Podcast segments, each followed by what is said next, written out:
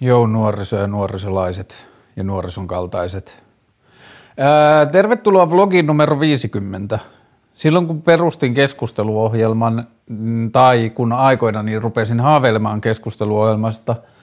niin en mä kyllä ehkä tiennyt tai mä en lainkaan tiennyt, että mä tulisin tekemään ainakin 50 keskusteluohjelman jaksoa, jossa mä höpöttelen itsekseen. Ja mä en tiedä, jos, jos koronaa ei olisi tullut, niin olisiko tämä ohjelma ikinä mennyt tähän suuntaan. Nythän on siis tapahtunut sellainen switchaus myös, että, tai itse asiassa tämä jakso taitaa olla se, joka sen switchauksen tekee, että nyt vlogeja on enemmän kuin haastattelujaksoja, ja keskusteluohjelmanhan piti olla alun perin pelkästään keskusteluohjelma, jossa keskustellaan vieraiden kanssa. Sitten tuli korona, Ää, niin, ja se oli yksi ja vieras ihan koronan alussa, jonka kanssa mä olin sopinut vierailun, mutta sitten se joutui perumaan samana aamuna ja sitten mä olin sille päivälle varannut aikaa tämän tekemiseen ja kaikkea. Sitten mä olin silleen, että fuck it, mä höpötän itsekseen. Ja sitten siitä tämä rupesi syntymään ja tota, Mä oon ehkä myös hiffannut sellaisen jutun, että kun näillä vlogeilla tuntuu olevan oma semmoinen niin seuraajakuntansa – ja sitten keskusteluohjelman jaksoilla on omansa ja sitten on tietenkin iso määrä ihmisiä, joita overlappaa, että niitä kiinnostaa vlogit jossain määrin ja sitten niitä kiinnostaa osa haastatteluista. Mutta mä oon tajunnut sen, että näissä vlogeissa on paljon tasalaatuisen, mm, ei tasalaatuinen, no ehkä oikea sana, mutta tasaisempi henki ja meininki johtuen siitä, että tässä on vähemmän muuttujia. Että keskusteluohjelman hengen ja fiiliksen ja meiningin ja ilmapiirin ja luonteen ja laadun määrittää tosi paljon myös se vieras ja se, että miten mä osaan tai pystyn tai minkälainen dynamiikka meillä tulee sen vieraan kanssa, mutta sitten näissä jaksoissa niin oikeastaan ainoa mikä vaikuttaa tähän sisältöön vaihtelevasti on sitten mun niin kuin joku sen päivän vireystaso tai yleinen elämäntilanne tai ahdistus tai riemu tai hyvän tuulisuus tai masennus tai mikä tahansa, niin ne sitten vaikuttaa näihin. Mutta sitten että näissä, näissä, mikä näissä vlogeissa on ollut hyvä, niin näissä on, tuntuu, että näissä on syntynyt vielä jotenkin, hmm, en tiedä syvä oikea sana, mutta vielä jotenkin semmoinen suorempi ää, kanava ohjelman katselijoiden ja kuuntelijoiden kanssa ja sitten tämä yhteysosuus kuulijoiden ja katsojien kanssa on nyt tällä viikolla ottanut harppauksia, kun mä oon vähän aktivoinut tuota Discordia. Me tällä viikolla pidettiin Discordissa semmoinen nuotioilta nimellä kutsu, humoristisesti kutsuttu tuokio, jossa vaan keskusteltiin siitä, mitä se Discord voisi olla ja mitä siellä pitää olla ja luotiin ne kanavat, mitä siellä olisi hyvä olla. Ja sitten Discordista on nyt tulossa vähän semmoinen paikka, Katsotaan, siitä voi tulla paljon muutakin, mutta ainakin mitä tiedetään tässä vaiheessa, niin sinne Discord-channelille on tulossa, siellä on olemassa kirjat, kanava ja siellä on musiikkikanava ja YouTube-vinkit ja niin edelleen. Siellä on asioita, jotka esiintyy esimerkiksi näissä vlogeissa muutenkin, niin sitten se keskustelu voi laajata sinne. Et, niin kuin, että se lähti vähän siitä, että joku oli silleen, että hei, että se Elbow-biisi, jonka Karle mainitsi siinä jaksossa, oli tosi hyvä, että onko muuta samankaltaista musaa tai ehkä jako jonkun biisin, joka sillä tuli mieleen tai jotain muuta, niin sinne on syntymässä sitten niin kuin omat kanavat esimerkiksi just musiikille ja kirjoille ja sitten YouTube-löydöille. Sitten siellä on mahdollisuus tehdä noita vierasehdotuksia ja keskustella niistä. Ja nyt tänään ensimmäistä kertaa, as we speak, nyt jos sä katsot tätä YouTubesta, niin on joitain ihmisiä, vaikka sä kattoisit heti, kun se on tullut YouTubessa livenä, niin on joitain ihmisiä, jotka on nähneet tämän jo aikaisemmin, koska tästä on Discordissa live. Mä en saanut sen Discordiin live-videota toimimaan, koska Discord rajoittaa videokanavalla olevien ihmisten määrän 25 ja mä en halunnut rajoittaa sitä, mutta siellä on ääniraita ja mä sain vielä säädettyä sillä tavalla, että se ääni tulee suoraan tuolta äänipöydästä sinne Discordiin, eli sama ääni, mitä mä nauhoitan tähän videolle, tulee sieltä Discordissa. Ja nyt kun mä äsken aloin nauhoittaa ja mä kävin katsoa viimeisen kerran, niin siellä oli joku 6-7 ihmistä livenä kuuntelemassa ja nyt jakson aikana mä en tiedä lainkaan minkä verran siellä on. Mä teen jakson noista kysymyksistä, mitä on tullut Instagramissa, mutta sitten tämän jakson lopuksi mä avaan puhelimella sen Discordin ja ihmiset on voineet laittaa sen jakson aikana sinne lisäkysymyksiä tai tarkentavia kysymyksiä tai huomioita asioista, mitä mä oon puhunut tämän jakson aikana, niin sitten tässä on vähän niin kuin tämmöinen puolireaaliaikainen ulottuvuus. Ja katsotaan, just joku laittoi kommentin sinne Discordiin, että Twitchissä ei rajoiteta sitä kanavalla olevien ihmisten määrää ollenkaan ja niin edelleen, siellä on jotain muita ulottuvuuksia, mitä voi tehdä, niin voi olla, että jossain tulevaisuudessa jotkut näistä jaksoista tulee samaan aikaan kuvan kanssa livenä Twitchiin ja sitten sinne voi syntyä joku keskustelu, bla bla. Mutta mä en uskalla nyt sanoa tästä mitään, kun tämä on tämmöistä teknologian tutkimista. Ja tosi jännää ja kivaa myös, koska ei ole pitkä aikaa tehnyt mitään tällaista, mutta – se, että sinne pääsee syntymään asioita tämän keskusteluohjelman tueksi, niin all fun and good, mutta kyllä mä silti ajattelen, että paras, mihin se Discord voi niin kuin ajautua, on se, että se keskusteluohjelma on vaan joku pohja-ajatus, jonka päälle sitten syntyy yhteisöllisyyttä, jossa tehdään ihan jotain muita asioita. Niin tämä on jotain, joka kiehtoo tosi paljon. Mutta ää, vielä näistä vlogeista yleisesti. Ää, miksi mä teen näitä, tietyllä tavallahan tämä kaikki liittyy myös siihen, että mä laitan puhelimen, älä häiritse muotoon, niin, niin tota, tietyllä tavalla kaikki liittyy siihen, mm, vähän niin kuin samaan, mitä puhuin siinä sosiaalinen media-jaksossa, että mä oon lapsesta asti jotenkin kokenut, että on semmoinen halu osallistua keskusteluun ja – asioihin ja bla bla bla ja esittää kysymyksiä ja esittää ideoita ja ottaa kantaa ja mitä tahansa osallistua maailmaan, niin sitten tämä vlogi nyt tuntuu tosi turvalliselta ja pitkälle viedyltä siinä ajatuksessa, että nyt mä oon enää tosi vähän viemässä keltään tilaa tai tunkemassa itseäni paikkoihin, missä mua ei haluta, että kun mä teen tätä äänipalveluihin ja YouTubeen, mihin ikinä, niin tältä ei joudu kukaan, tai niin kuin, että tämä on vaan niille, ketä kiinnostaa, ja se on niin kuin isossa osassa modernia tiedonvälitystä ja modernia sisällöntuotantoa mun mielestä se hieno ja niin kuin paras juttu, että tekijöiden vastuulla alkaa olla niin kuin tietyllä tavalla itsensä vapauttaminen ja oman semmoisen itsesyytösten ja häpeä ja kaiken muun vapauttaminen siitä, että että a, että mun ei tarvi enää kysyä, että onko tämä tarpeeksi hyvää tai viekö me jostain tilaa muualta tai jotain muuta, koska tämä ei, tämä on vaan niille, jota kiinnostaa ja kukaan muu ei joudu niin kuin altistumaan tälle. Niin se on tosi kiva. Ja sitten, mä en tiedä mihin kaikkeen se liittyy, mutta mä oon tehnyt viimeisen kolmen neljän kuukauden aikana varmaan alle kymmenen haastattelua, mutta jostain syystä mulla on ollut niiden haastattelu. Mulla on edelleen vieraita, jotka mä kovasti haluan, niin niillä on,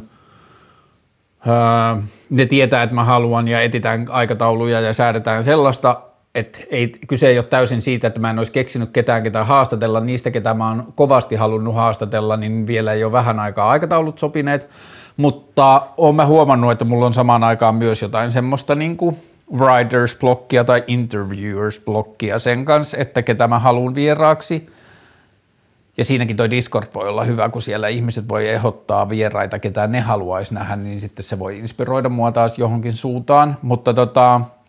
niin, niin nämä vlogit on nyt ollut ehkä viime aikoina jopa isompi osa keskusteluohjelmaa kuin haastattelut, koska näitä mulla on helppo tehdä, mun ei tarvi odottaa, että jollekin vieraalle sopii ja muuta, että tämä nyt on vaan tämmöinen prosessi, joka tapahtuu. Ja mitä enemmän näitä tekee, niin sitä enemmän näille tuntuu syntyvän semmoinen niin kuin oma meininkinsä ja oma kuplansa tai oma semmoinen niin kuin aihionsa, joka on tosi kivaa myös. Mutta joo, tämä on, vietämme siis pyöreitä. Tämä on numero 50, se on mun mielestä jo aika paljon ja tota, ähm, mm, kivaa, että olette olleet kiinnostuneita ja kannustaneet tekemiseen. Ja mä laitoin tänään, mä yritin miettiä kaikki hienoja hienoja ideoita, että mitä vlogi numero 50 voisi olla, ja sitten mä olin, että fuck it, että ei se nyt ole mikään semmoinen niin kuin, iso juttu, että tehdään nyt alta vaan pois, ja sitten mä keksin aamulla, että okei, että lasketaan ihmisiltä kynnystä esittää kysymyksiä sillä, että pyydetään vain yhden sanan kysymyksiä, että jos me saataisiin jakso, jossa on eniten aiheita, mitä on koskaan ollut, ja mä luulen, että se täyttyi jo, että tänne Instagramiin on tullut näitä aiheita ihan tosi paljon, mä rupean nyt vaan tykittää näitä yhden sanan aihekysymyksiä, ää, jois, joihinkin me saataan hypätellä pidempään, joihinkin lyhyempään, jotkut me saatan hypätä kokonaan yli, jos musta tuntuu, että mulla ei ole mitään sanottavaa. Mutta sitten kun mä oon käynyt nämä Instagramin tulleet kysymykset läpi, niin sitten mä vielä tämän jakson nauhoituksen aikana menen vielä sinne Discordin katsoa, onko sinne tullut jotain. Ja sitten Discord-linkki nyt ja yleensäkin jatkossa rupeaa varmaan ehkä löytymään tuolta jaksojen alta. Instagram-biosta aina välillä. Discord-serverlinkissähän on se niin kuin ärsyttävä puoli, että se vanhenee viikossa, niin sit se pitää aina päivittää. Niin sitten pitää laittaa vaikka mulle DM tai jotain, jos ei, se, jos ei sitä sillä hetkellä löydä jostain. Mutta yritän keksiä siihenkin jotain. Ja sitten varmaan, jos mä saan sen keskusteluohjelman saitin pystyyn, niin sitten se päivitetty Discord-linkki tulee aina olemaan siellä. Ha, aiheisiin ja kysymyksiin mikä oli jännää, että oli ensimmäinen aihe ja nopealla katsotulla myös kysytyin aihe oli niinkin yksinkertainen ja arkinen asia, jonka kanssa itsekin olen ollut tänä aamuna tekemisissä, eli kahvi. Jostain syystä. Mm, Tämä on ehkä varmaan se, että jos sä laitat sunnuntai-aamuna kysymyslaatikon – joskus 90 maissa, että sano joku asia vaan, mistä sä haluaisit, niin sitten niin isolla osalla ihmisistä on kahvikuppi just sillä hetkellä kädessä, niin sitten mä laittaa ää, kahvi ja sitten sen takia näitä oli eniten. Mutta joka tapauksessa kahvi. Ää, mä luulen, että kahvi on varmaan Suomen ja länsimaisten maiden käytetyin psykoaktiivinen substanssi ja yleisin addiktion aihe. Mä yritän miettiä, onko jotain, mikä olisi enemmän. Alkoholi saattaa varmaan kamppailla sen kanssa niin kuin addiktion aihe, niin kuin addiktion kohteena olemisen kanssa, mutta kyllä, kan, kyllä kahvi on varmasti yleisempi, joo. Ja kahvi, mun oma suhde kahviin on se, että mä juon ehkä kahdesta neljään kuppia päivässä. Mä aloitan aamuni sillä, että – kun mä oon käynyt aamukusella, niin sen jälkeen mä käyn laittaa keittiöstä kahvin keittimen päälle – menen hoitamaan muita asioita, haen, niin kuin alan pikkuhiljaa pukemaan, haen kahvikupin sinne makuuhuoneeseen, jossa mä teen sit aamutoimia loppuun tai pukeudun ja bla bla, niin sitten se kahvikuppi kulkee siinä mulla mukana. Mä juon aamulla kaksi kuppia kahvia ja sitten päivästä riippuen en juo enää ollenkaan päivän aikana tai joskus juon lounaskahvit tai joskus saatan, jos sattumalta kävelen jonkun ärkioskin ohi ja tulee semmoinen fiilis, niin saatan hakea kahvin ja niin edelleen. Mä en ole missään tapauksessa kahvihifistelijä enkä kahvisnobisti. Mä oon juonut kahvia niin kuin silleen maailman palkituimmissa sekä ravintoloissa että pahtimoissa. Mä oon käynyt erinomaisissa kahvipahtimoissa ja mä oon juonut herkullisia kahveja ympäri maailmaa. Ympäri maailmaa on liikaa sanottu, en mä nyt ole niin paljon matkustanut. Mutta että mä oon saanut olla hienoissa paikoissa ja juoda hienoja kahveja – ja silti, jos musta tuntuu, niin musta tuntuu, että jos mun pitäisi päättää vaan yksi kahvi koko loppuelämäksi, mitä mun pitäisi juoda, niin saattaisi olla ihan joku tavallinen suomalainen suodatin kahvi. Et, mm, kyllä mä tykkään hienoista kahveista, mutta et silti mulle jotenkin se, mitä mä kahvilta haluan, toteutuu about parhaiten siinä semmoisessa niin jotenkin tosi arkisessa, suoraviivaisessa, suomalaisessa, tosi haukutussa ja pilkatussa suodatin kahvissa – mutta jos mä itse mietin sen kahvin vaikutusta itselle niin nyt 40 lähestyessä, mä välillä huomaan sen, että jos mä juon liian myöhään kahvia, niin sitten mä pyörin illalla sängyssä ja unen saanti voi olla he, he, vaikeampaa. Ähm, Mutta sitten ne psykoaktiiviset vaikutukset, niin ne vähän riippuu päivästä ja yleisestä ilmapiiristä. Ähm, kyllä mä huomaan, että semmoiset tärinät saattaa tulla usein ja se semmoinen niin kuin, hmm, paremman sanan puutteessa, että siinä niin kuin olemisessa ja ajattelussa ja sosiaalisuudessa ja semmoisessa meiningissä voi olla enemmän semmoista niin kuin atakkia tai semmoista niin kuin sähäkkyyttä. Mulla on jotain kavereita, jotka Öö, kokaiini oli aihe, jota kysyttiin, joten mä palaan siihen myöhemmin. Mä en ole koskaan itse elämässä kokeillut kokaiinia, mutta mun ympärillä on, mä oon nähnyt paljon, kun sitä on käytetty ja mun ympär, mulla on paljon ystäviä, jotka käyttää kokaiinia. Mutta sitten mulla on ollut jotain kavereita, jotka on esimerkiksi vähän niin kuin käyttäneet jossain vaiheessa kokainia ja sitten vähän niin kuin turhautuneet tai jotenkin niin kuin lopettaneet tai niillä on syntynyt jotenkin vähän kriittisempi suhde siihen, niin sitten yksi kaveri esimerkiksi sanoi, että jos ollaan ihan rehellisiä – niin kokaini ei ole juuri kahvia kummempaa. Siinä ympärillä on vaan sitä kulttuuria niin vitusti, että siitä tehdään semmoinen show ja erikoisasia. Mulla ei ole lähtökohtia öö, kyseenalaistaa tätä väitettä tai ajatella sitä, koska mulla ei ole kokemusta sitten kokaiinista, mutta se on mun mielestä hauska ajatus, että mitä jos kaikki se, mitä kokainiin liitetään ja millainen kokaini on, onko tehty tai pitäisi tehdä ää, sokkotestejä siitä, että annettaisiin ihmisille kofeiinia ja annettaisiin ihmisille kokaiinia, ihmisille, jotka tietenkin on käyttäneet kokaiinia ja on vapaaehtoisia, ovat valmiita ottamaan kokaiinia vartalonsa ja niin edelleen – mutta annettaisiin ihmisille kokainia ja kofeiinia ja laitettaisiin ne kohtaamaan ihmisiä tekemään asioita ja muuta. Ja sitten niiden pitäisi sanoa kumpaan ne on saanut ja kuinka selkeä se ero olisi, miten ihmiset siihen reagoi. Mutta Tämä niin kuin sivuhuomiona vaan siihen, että kahvi on A, psykoaktiivinen aihe, se vaikuttaa meidän mieleen, se vaikuttaa meidän mielialaan, se vaikuttaa meidän ajatuksiin, se vaikuttaa meidän ajattelutapaan ja niin edelleen, ja B, se on addiktiivinen asia. Jos huumeiden vastainen sota olisi päässyt käynnistymään eri aikaan ja erilaisissa kulttuurissa ja eri tavalla, niin voisi hyvinkin olla, että kahvi olisi samalla lailla huumeiden joukossa kuin monet muut asiat. Et se, että kahvi on mitä on, on vaan sattumaa ja kahvi on myös monesti niin kuin hyvä esimerkki siitä, että ihmiset, joilla on hirveän vahvoja mielipiteitä niin kuin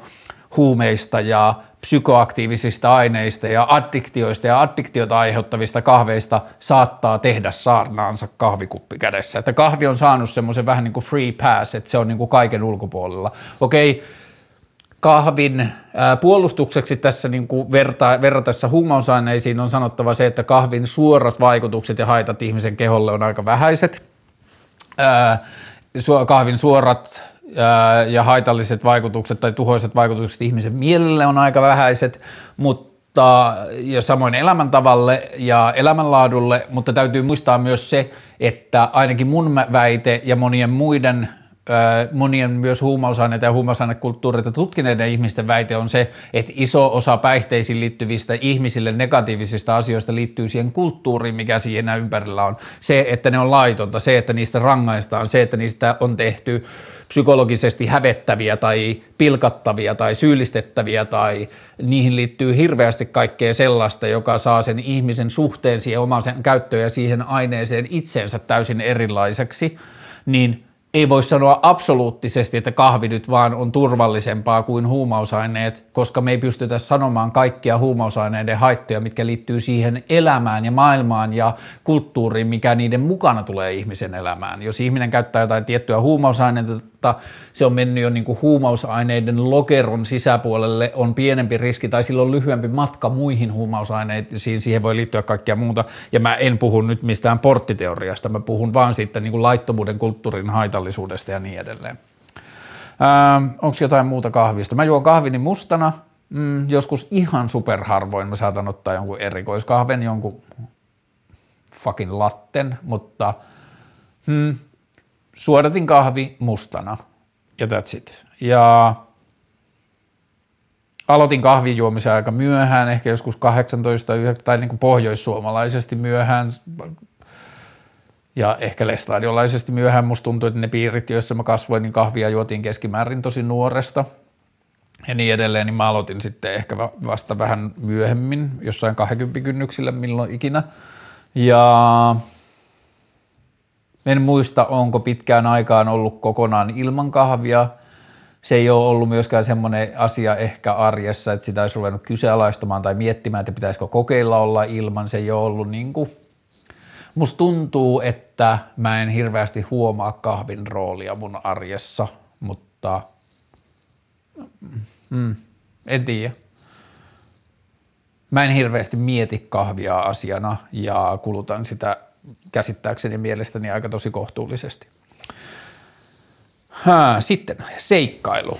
About tärkeimmäksi muuttuneita asioita elämässäni viime vuosina. Ei pelkästään seikkailu, retkeilyn tai juoksemisen tai niin kuin tällaisen luonnossa seikkailun näkökulmasta, vaan seikkailu myös ajatuksena el, niin kuin suhteessa elämänvalintoihin ja elämäntapavalintoihin ja suuntiin, mitä kohti menee ja haaveisiin ja kaikkeen muuhun. seikkailu ehkä mulle tarkoittaa in, niin kuin menemistä suuntiin tai valintoihin, joista ei voi tai joista ei tiedä lopputulemaa konkreettisesti – juoksemiseen tai retkeilyyn liittyen se on seikka, joku, jossakin sanottiin, että seikkailu alkaa vasta sitten, kun joku menee pieleen. Mä en ole ihan varma, onko mä samaa mieltä, mutta sekin on ihan hauska ajatus. Mutta mm, mä juoksin Fedia-ystäväni kanssa viime viikolla pisimmän lenkin, mitä mä oon juossut toukokuussa olleen Rukan karhunkierrosjuoksun jälkeen. Me juostiin 20 kuusi kilometriä, että me juostiin ensin Vantaanjokea pitkin tonne Haltialan maatilalle ja sitten me käytiin siellä munkkikahvilla ja sitten me juostiin keskuspuistoa ja noita Pohjois-Helsingin kaupungin osia pitkin takaisin. Ja kyllä siinäkin oli semmoista niin kuin seikkailun henkeä, että me tiedettiin suunnilleen, mihin me mennään, tai meillä oli idea siitä Vantaanjoesta ja Haltialan kartanosta, mutta sitten me oltiin jätetty loppu vähän niin kuin auki, että katsotaan siellä, miten halutaan tulla takaisin, että tullaanko bussilla, jos tuntuu jaloissa raskalta tai mitä tahansa. Mutta Joo, mä tykkään siitä seikkailun elementistä, jossa jätetään asioita auki ja mahdollisuutta sattumalle ja niin kuin, säkälle ja niin kuin vaan silleen asioiden tapahtumiselle. Ja mitä se tarkoittaa mun elämässä ja arjessa eniten on se, että mä te, oon tehnyt vuosia sen eteen töitä ja mä teen jatkuvasti sen eteen töitä, että mun kalenterissa olisi koko ajan maksimimäärä tyhjää tilaa. Ja sitä mm, kalenteria – suojellaan tyhjänä siksi, että olisi aina mahdollisuus tarttua sella- seikkailuun, kun sellainen tarjoutuu. Öö, ja jotenkin seikkailuihin tuo mun mielestä ehkä lisäarvoa vielä ne, jos ne tapahtuu mahdollisimman lyhyellä aikata, niin kuin, mahdollisimman lyhyellä ennakoinnilla, että ne on tosi spontaanisti tapahtuvia ja valmistelut jää vähäiseksi ja niin edelleen, että mennään vaan ja tehdään –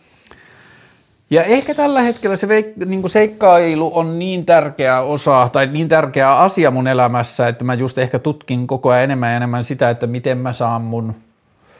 niin kuin niitä asioita, joita mä teen elämässä enemmän vielä seikkailun omaiseksi. Että mulla on tällä hetkellä tarpeeksi töitä, jotka tuottaa mulle toimeentulon ja sitten mulla on vapaa-aika tai lainausmerkeissä vapaa-aikaa, aikaa, jolloin mä voin tehdä juttuja, jolloin mä teen esimerkiksi tätä keskusteluohjelmaa, josta mä en saa rahaa tai ää, mä haaveilen asioista tai mä suunnittelen asioita tai mä teen jotain, niin mä haluan siihen – mulla käytössä olevaan vapaa-aikaan, josta mä tiedän, että se on tosi etuoikeutettua, niin mä haluan siihen enemmän seikkailun ulottuvuuksia, että mä haluan onnistua ja uskaltaa tehdä asioita enemmän, joista mä en tiedä lopputulosta. Mä en tiedä, mitä niistä tulee. Ja se tuntuu tosi tärkeältä ja se tuntuu tosi arvokkaalta. Ja hmm, Ehkä siihen liittyy joku semmoinen etäinen ajatus myös aivoissa, että mä haluan oppia lisää jotain skillsejä ja taitoja, jolla mä voin tehdä enemmän asioita, jotka on seikkailullisia, että on vaikka joku koodaaminen tai jotain muita sellaisia juttuja, että mä haluan oppia tekemään asioita, joiden lopputulosta mä en tiedä. Ja ehkä tuolla ajatuksella mun pitäisi kokata enemmän ja jotain muuta. Mutta joo, seikkailu yleisesti super tärkeä ja lähes, ne, voi sanoa, että aina niin kuin riemullisia lopputulemia tuottava asia. Ja niin kuin, ehkä se helpoin ja niin kuin pienin esimerkki siitä seikkailusta ja sen kannustavuudesta on se ajatus vaikka juoksemisesta, että jos juokseminen tuntuu, että mm, jaksaako, mm, onko tänään se aika, tai niin kuin, että jaksaako mä lähteä juokseen, niin sitten poikkeuksetta, jos saa vietyä itsensä nyt lainausmerkkeissä sen seikkailun kynnyksen toiselle puolelle, eli saa lähettyä ulos lenkkikengät jalassa, niin sitten aina tulee joku seikkailu, se voi olla aika ennalta suunniteltukin, siinä saatetaan tietää mistä mennään, minkä verran, kuinka kauan aikaa ja niin edelleen, mutta siellä aina näkee asioita, joita ei voinut tietää etukäteen näkevänsä ja niin edelleen, ja sitten on aina kiitollinen itselleen, että lähti. Seikkailu maksaa kyllä aina itsensä takaisin, se on mun kokemus. Öö, Fotosynteesi, mm, ehkä mä tästä harhautan lempiväriini maailmassa, eli lehtivihreään. Ja mä oon saanut kokea upeita puu- ja lehtiasioita viime aikoina. Öö, mä olin tuolla Punkaharjulla, Punkaharjun valtionhotellissa öö, lomalla viime viikolla, toissa viikolla, toissa viikolla.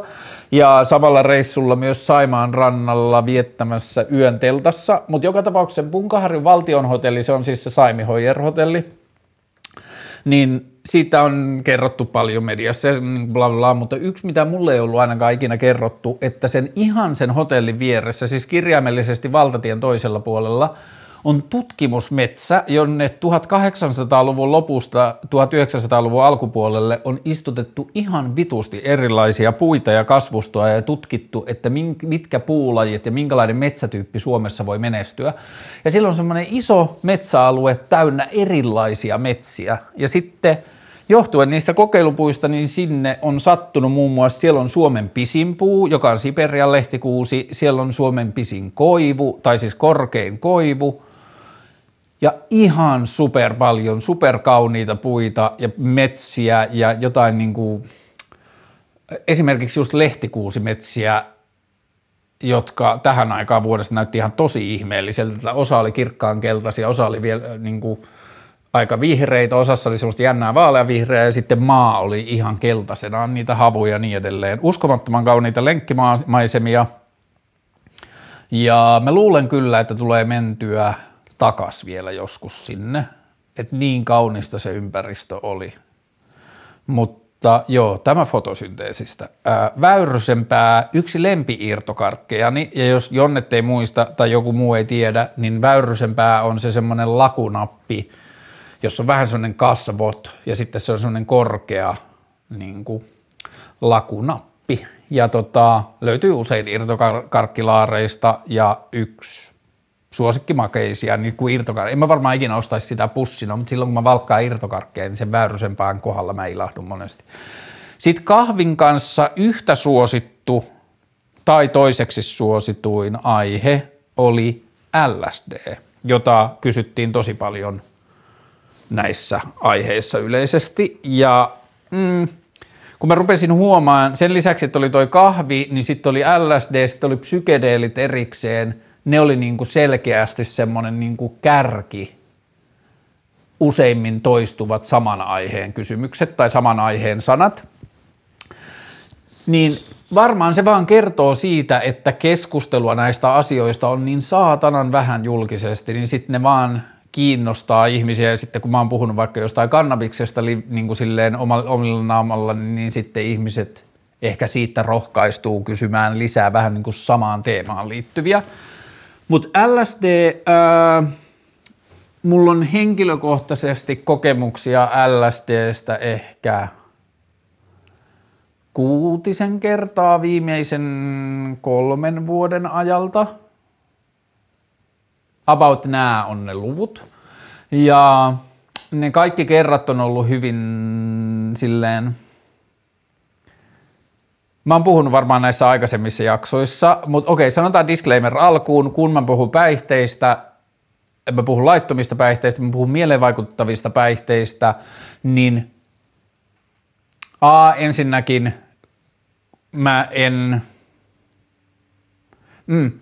Vastuu on täysin kuulijalla. Ensinnäkin mä sanon disclaimerina sen, että mä oon ollut 30-vuotiaaksi asti elämässäni täysin selvinpäin. Mä en ole ikinä juonut alkoholia ja 30-vuotiaaseen mennessä mä en ollut kokeillut mitään päihteitäkään. Niin tää on niinku se paikka, mistä mä tuun. Ja sitten jos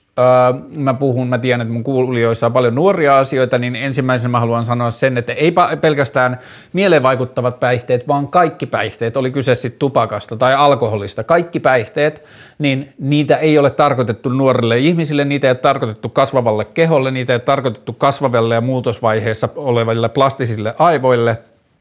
Kaikki päihteet ja päihdekokemukset on tarkoitettu noin 21-24-vuotiaana tapahtuvan niin kuin semmoisen aivojen, aivojen kehitys ei lakkaa, mutta tietty aivojen plastisuus alkaa jähmettymään, niin näiden päihteiden kokemukset on tarkoitettu terveellisemmin koettavaksi tämän ikä- ja ajanjakson jälkeen, joten jos sä oot nuori ihminen ja sä kuuntelet tätä ja mä puhun vaikka jostain psykedeellisistä päihteistä, niin ymmärrä, että mä en kannusta sua niiden kokeilemiseen. Ja oli kyseessä, kyseessä sitten nuori tai aikuinen ihminen, kokeilut ja asiat tällaisissa asioissa, niistä vastuu on täysin käyttäjällä tai kokeilijalla itsellään, joten mä voin puhua vain omasta näkökulmasta. Mä yritän laittaa kaikki mahdolliset varoitusliput ja huomattavat asiat ja niin kuin yrittää esittää asiat vastuullisesti, mutta vastuu näissä asioissa on sataprosenttisesti kuulijalla. That being said, Mä oon puhunut set and setting-ajatuksesta aikaisemminkin tosi paljon, joka liittyy kaikkiin mieleen vaikuttaviin päihteisiin äärimmäisen paljon. Vaikuttaa kyllä kaikkiin päihteisiin ja kaikkien humaltumiskäyttöön, myös alkoholiin, mutta alkoholi meidän yhteiskunnallinen kulttuurinen suhde alkoholiin on niin lapsellinen, että, niin kuin, että se, että siihen otettaisiin huomioon set and setting asioita, tuntuu, että se on vähän niin kuin liikaa pyydetty. Mutta se, mitä set and settingillä tarkoitetaan, on se, että kun kokeillaan tai käytetään tai nautitaan tai mitä tahansa niin kuin liittyen ö, mieleen päihteisiin, niin ensimmäinen asia on se, että varmistetaan ja pidetään huolta siitä ympäristöstä, missä sitä tehdään, että se on turvallinen. Ja mitä se ympäristö tarkoittaa, on se fyysinen tila, missä se tehdään, se sosiaalinen ympäristö, eli ne ihmiset, kenen kanssa ollaan, kun sitä tehdään. Seurassa olisi hyvä olla vähintään yksi ihminen, jolla on aikaisempaa kokemusta, joka tietää, mitä tehdään, mikä, mitä tapahtuu, mikä on oletettavaa, siihen liittyy perustarpeista huolehtiminen, se, että ihmisellä on juotavaa ja sillä on ruokaa ja sillä on tarvittaessa vaikka hedelmäsokereita ja sillä on tarvittaessa mm, päänsärkylääkettä, mitä tahansa, mitä ihminen voi kuvitella tarvitsevansa, niin tämä tila, eli tämä fyysinen ympäristö, se, että sulla on mahdollisuus ää, makoilla, sulla on tarvittaa riittävä määrä lämpöä käytössä, sulla on ää, niin kuin, vessa- ja hygieniatarpeet käytössä ja bla bla, ja sitten tämä sosiaalinen ympäristö, kenen kanssa, minkälainen henkinen ilmapiiri, eihän seurassa ole ketään semmoisia ihmisiä, kenen seura ahistaa tai pelottaa sua tai, ää, tai että sä pelkäät konfliktia niiden ihmisten kanssa ja muuta sellaista, ja sitten nämä, no kaikin mahdollisin tavoin se, että se on turvallinen se tila – sitten toinen on se, että millaisessa mielentilassa siihen asiaan lähtee. Ethän sä ole suunnattoman ahdistunut tai että jos sä oot ahdistunut, niin sä pystyt hallitsemaan, sä pystyt ymmärtämään sitä. Eihän sulla ole asioita, joita sä pelkäät käsitellä tai sä tiedät, työntäväsi niitä pois ja sä et koe turvalliseksi kohdata niitä asioita. Psykedeelliset päihteet tai mielenvaikuttavat päihteet saattaa laittaa sut kohtaamaan ne asiat, olit sä siihen valmis tai et. Sun pitää olla henkisesti paikassa, jossa sä oot valmis kohtaamaan sen setän settingiin liittyy myös se ajatus, että mitä sä haluat niiltä päihteiltä, minkälaisella mielentilalla sä meet sinne sisään, mitä sä haluat saada sieltä, mitä sä haluat kokea, minkälaisia asioita sä haluat käsitellä, minkälaisessa paikassa sä koet olevasi elämässä? Ja millä tavalla se suhtautuu siihen? Ja kaikki tämä. Tämä kaikki on sellaista, mitä sä voit lukea netistä ja mitä sä voit ottaa selvää, mutta jos mä puhun näistä asioista, niin mä koen myös velvollisuudekseni puhua niihin liittyvistä sun vastuista itseesi liittyen. Joka tapauksessa mulla on viimeisen muutaman vuoden kuluessa, viimeisen muutaman vuoden ajalta alle kymmenen kokemusta LSDn käytöstä ja niitä kaikkia kokemuksia on yhdistäneet seuraavat asiat. Mä oon tehnyt ne rauhallisissa sosiaalisissa tilanteissa, mä oon tehnyt niitä riippukeinussa metsässä tai mä oon tehnyt niitä omassa kodissa ää, vilttiin kääriytyneenä kynttilävalossa tai mä oon tehnyt niitä, no okei, okay, noi on oikeastaan pääasiallisesti ne tilanteet, missä mä oon käyttänyt LSDtä, että mä olen ollut jossain metsässä, ää, turvallisessa leirissä ystävien kanssa tai sitten mä oon ollut kotona neljän seinän sisällä. Ää, mä oon pitänyt huolta siitä, että mulla on ollut muistiinpanovälineet, mulla on ollut mahdollisuus kirjata ylös ajatuksia, mulla on ollut ää, tilanne, jossa mua ei odoteta minnekään tai muuta, että mä voin olla täysin huoleton siitä, että se tila ja aika on mulle, niin kuin, että mä en ole velvollinen mihinkään suuntaan sillä hetkellä. Ää, mä oon lähtenyt niihin tilanteisiin sillä ajatuksella, että mä haluan jatkaa ja syventyä ajatuksiin ja kysymyksiin ja prosesseihin, joita mä oon käsitellyt viime aikoina tai jotka tuntuu mulle merkityksellisiltä tai joissakin kokemuksissa mä oon lähestynyt niitä sitä, sillä tavalla, että – mä yritän auttaa itseäni mielentiloihin, jossa mä kohtaisin tai käsittelisin asioita, joita mä en ole kohdannut tai käsitellyt, tai että mä, niin mä käsittelisin asioita, joita mä en ole hoksannut tulla käsitelleeksi, että mä en ole vaan syventynyt niihin. Ja jos mä puhun niistä kokemuksista, niin mikä niitä on yhdistänyt, mä oon sanonut usein ystäville, niin kun mä oon puhunut LSDstä ja sen vaikutuksista, niin mä oon käyttänyt termiä läsnäolo doping ja siltä se musta yleensä tuntuu, että se tekee mun aivoille ja mielelle jotain, joka rauhoittaa tai pysäyttää mut siihen tilanteeseen niin, että mulla on ää, A, varmaan niin kuin jotain kärsivällisyyttä tai lempeyttä, mutta myös kykyä pysähtyä yksittäisiin asioihin, oli se sitten tunne tai huomio tai ääni tai ää, haju tai maku tai ää, näky tai mikä tahansa kosketus tai mikä tahansa, niin mulla on kykyä ja malttia ja kärsivällisyyttä ja lempeyttä pysähtyä siihen asiaan paremmin kuin mitä mä ää, usein niin kuin ei jonkun vaikuttavan alaisen aineenoloisena pystyn tai kykenen. Tai koen merkitykselliseksi. Se on musta tuntuu, että se on yksi isoimmista asioista,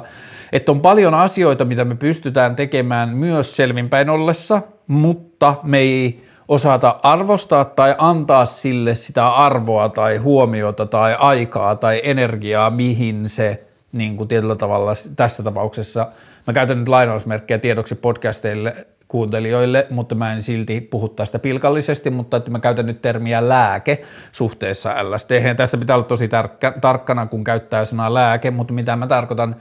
lääke yhteydessä ö, psykedeelien tai mieleen vaikuttavien psykoaktiivisten ö, aineiden käyttämisessä, niin lääkesanalla mä tarkoitan sitä, että otetaan jotain ulkopuolista, jotta toimitaan toisella tavalla tai kyetään tai rohkaistaan tai kannustetaan tai edistetään jollakin tavalla toimimista, oli se sitten päänsäryn poistaminen buranalla tai ajatuksen rauhoittaminen tai ajatuksen fokusoiminen tai ajatustavan muuttaminen käyttäen jotain psykoaktiivista ainetta. Niin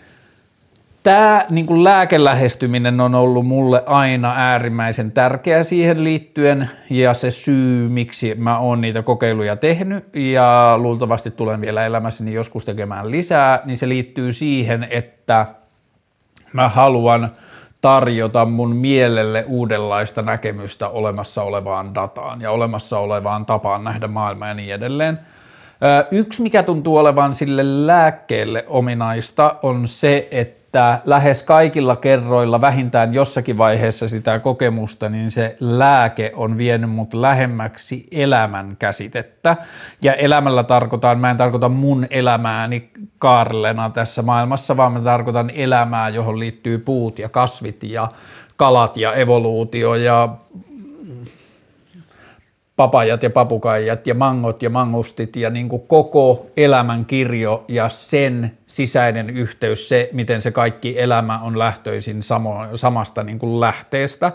niin tämä elämän käsite tuntuu olleen aina enemmän tai vähemmän jollakin tavalla mukana. Ja jos mä katson jälkeenpäin mun semmoisia matkapäiväkirjoja, niin niissä on tosi paljon ollut huomioita just elämästä ja niin kuin vaan semmoisia oivalluksia ja muuta. Ja sitten musta tuntuu, että niiden semmoinen kokonaisvaikutus on ollut tietty semmoinen niin kuin juurruttaminen joihinkin perusasioihin ja joihinkin sellaisiin, jotka on omalta osaltaan vaikuttanut sitten just jo vaikka johonkin kuolemanpelon hälventymiseen ja johonkin sellaisiin asioihin. Mutta ehkä noista psykedeeleistä tai vaikka jostain LSDstä voisi tehdä jakson jo niin kuin syvemmän jakson, vähän niin kuin se kannabisjakso joskus myöhemmin, niin sitten kun on pokkaa enemmänkin kuin vain piilottaa tämä aihe tänne keskelle vlogia, niin katsotaan. Mutta joo, tässä ehkä tärkeimmät. Öö, mä toivon, että maailma pääsee tulevina vuosina eroon siitä huumeiden vastaisen sodan synnyttämästä vääristymästä liittyen psykedeeleihin ja muihinkin niin kuin päihdyttäviin asioihin, ja mä puhun tässä niin kuin kulttuurisen suhteen siitä, että mä en usko, että syyllistämisellä ja häpeän tuottamisella on mitään hyötyä mihinkään ihmisten tekemiin asioihin, mutta eritoten myös se, vaikka mä oon vähän eri mieltä kuin monet mun ystävät ja moni psykedeellinen keskustelu siitä, että joo joo maailma pelastuu, kun kaikille poliitikoille pakotetaan sienitrippi tai jotain muuta. Mä en usko siihen, mutta mä uskon siihen, että psykoaktiivisilla aineilla oikein käytettynä voi olla auttavia ja parantavia tai helpottavia vaikutuksia ihmisten omakuvaan ja mielenterveys häiriöihin tai yleisesti vaan vaikeisiin kysymyksiin ja parisuhteisiin ja ää, ihmisten väliseen kommunikaatioon ja niin edelleen, niin mä uskon, että niissä on vielä hirveästi tutkimatonta niin kuin, asiaa. Uh, kaksi uskonnollista sanaa putkeen tai kolme laskentatavasta riippuen. Jo, joillekin tuo edellinenkin sana on uskonnollisaiheinen, mutta sitten seuraava on armo. Uh, Mä en tiedä, tiedänkö mä armosta mitään. Mun aivot kääntää sen suoraan armollisuuteen, joka taas sitten on niin kuin inhimillinen suhtautuminen. Se, että katsoo ympärillään olevia ihmisiä, niiden toimintaa ja pyrkii suhtautumaan niihin armollisesti niin, että ihan sama kuinka ilkeästi ja ikävästi joku toimii sua kohtaan, niin yrittää käsitellä sen asian niin kuin sen inhimillisen kärsimyksen tai kokemuksen kautta, että olisi armollinen ja antaisi sille ihmiselle, vaikka ei hyväksy sitä toimintaa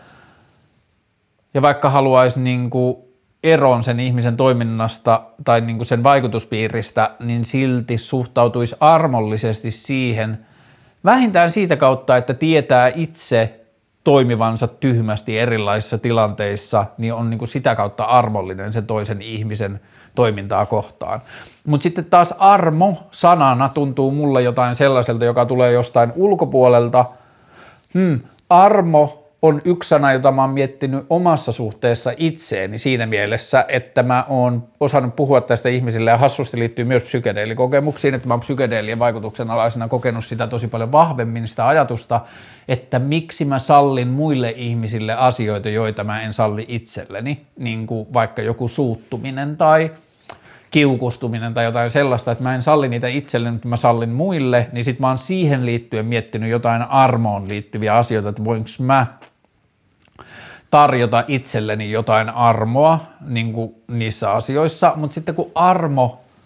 mulle on hirveän kristillisuskonnollinen sana johtuen siitä, että ensimmäiset 20 vuotta elämästäni niin mä oon kuullut sitä sanaa käytettävän lähes ainoastaan lestadiolaisten seuroissa ja lestadiolaisten saarnoissa, jossa on kerrottu siitä, että meillä on niin Jumalan armo tai Jeesuksen pelastustyön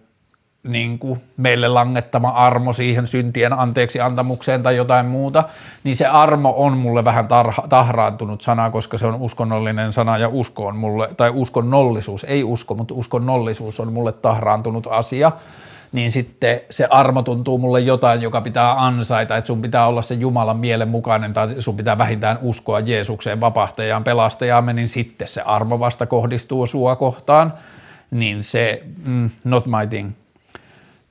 pyhyys. Hmm. Tästä oli tullut kiinnostava kommentti vähän tähän liittyen, mäpäs etsin sen. Ei kun mä en löydä, kun YouTube tekee välillä sitä, että se näyttää mulle jonkun kommentin – selaimella, jos mä menen YouTubeen, niin siellä on se notification bell, joka antaa mulle notifikaatiot, niin sitten sinne tulee välillä kommentteja, jonka mä näen, että johonkin video on tehty kommentti. Jos se kommentti on pitkä, niin se näyttää siitä vaan sen alun, ja sitten kun mä avaan sen kommentin painamalla sitä ja menen sinne videon, niin sitten se kommentti ei ole siellä enää. Niin tämä kommentti, mihin mä olin viittaamassa, oli just tällainen, että mä näin sen toista kautta, mutta mä en päässyt siihen perehtymään tarkemmin, mutta se kommentti alkoi jotenkin niin, että –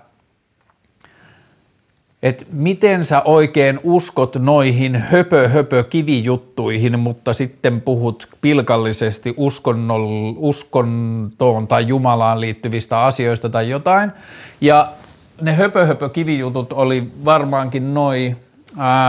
mun lahjaksi saamat kivet, joista mä oon puhunut jossain jaksossa ja kertonut mun suhteesta niihin, että mä en usko, että ne kivet sisältää mitään voimallisia tai energeettisiä ominaisuuksia, mutta se, että mä oon saanut lahjaksi mulle itselle rakkaalta ihmiseltä tai rakkailta ihmisiltä, ja mä tiedän niiden kivien takana olevan tarinan ja ne ihmiset, jotka on ne mulle antanut – niin mä luon niille kiviä merkityksiä, niille kiville merkityksiä ja lainausmerkeissä voimaa, että kun ne kivet on mun kotona ja mä näen sen, niin sitten mä muistan sen ihmisen tai sen tunteen, mitä se ihminen on halunnut välittää mulle antaessaan sen mulle tai jotain muuta. Niin musta tuntuu, että se kommentin kysyjä, niin kuin kirjoittaja, ei ollut jotenkin kuunnellut sitä mun sisältöä ollenkaan, kun siinä kommentissa, mä en päässyt lukemaan sitä pidempää versiota siitä kommentista, mutta että se jotenkin niin kuin vertasi siinä sitä, että mä uskoisin johonkin liittyen kiviin, mutta sitten laiminlyön sen täysin niin kuin liittyen vaikka Jumalaan tai uskon, no, uskontoon, niin let me, let me make this fear, eh, clear. Kaikki, mihin mä en usko liittyen uskontoihin ja Jumalaan ja Jeesukseen ja johonkin armotyöhön ja mihin tahansa astronomiaan tai astrolog, ei astronomiaan, vaan astrologiaan ja kaikkeen muuhun,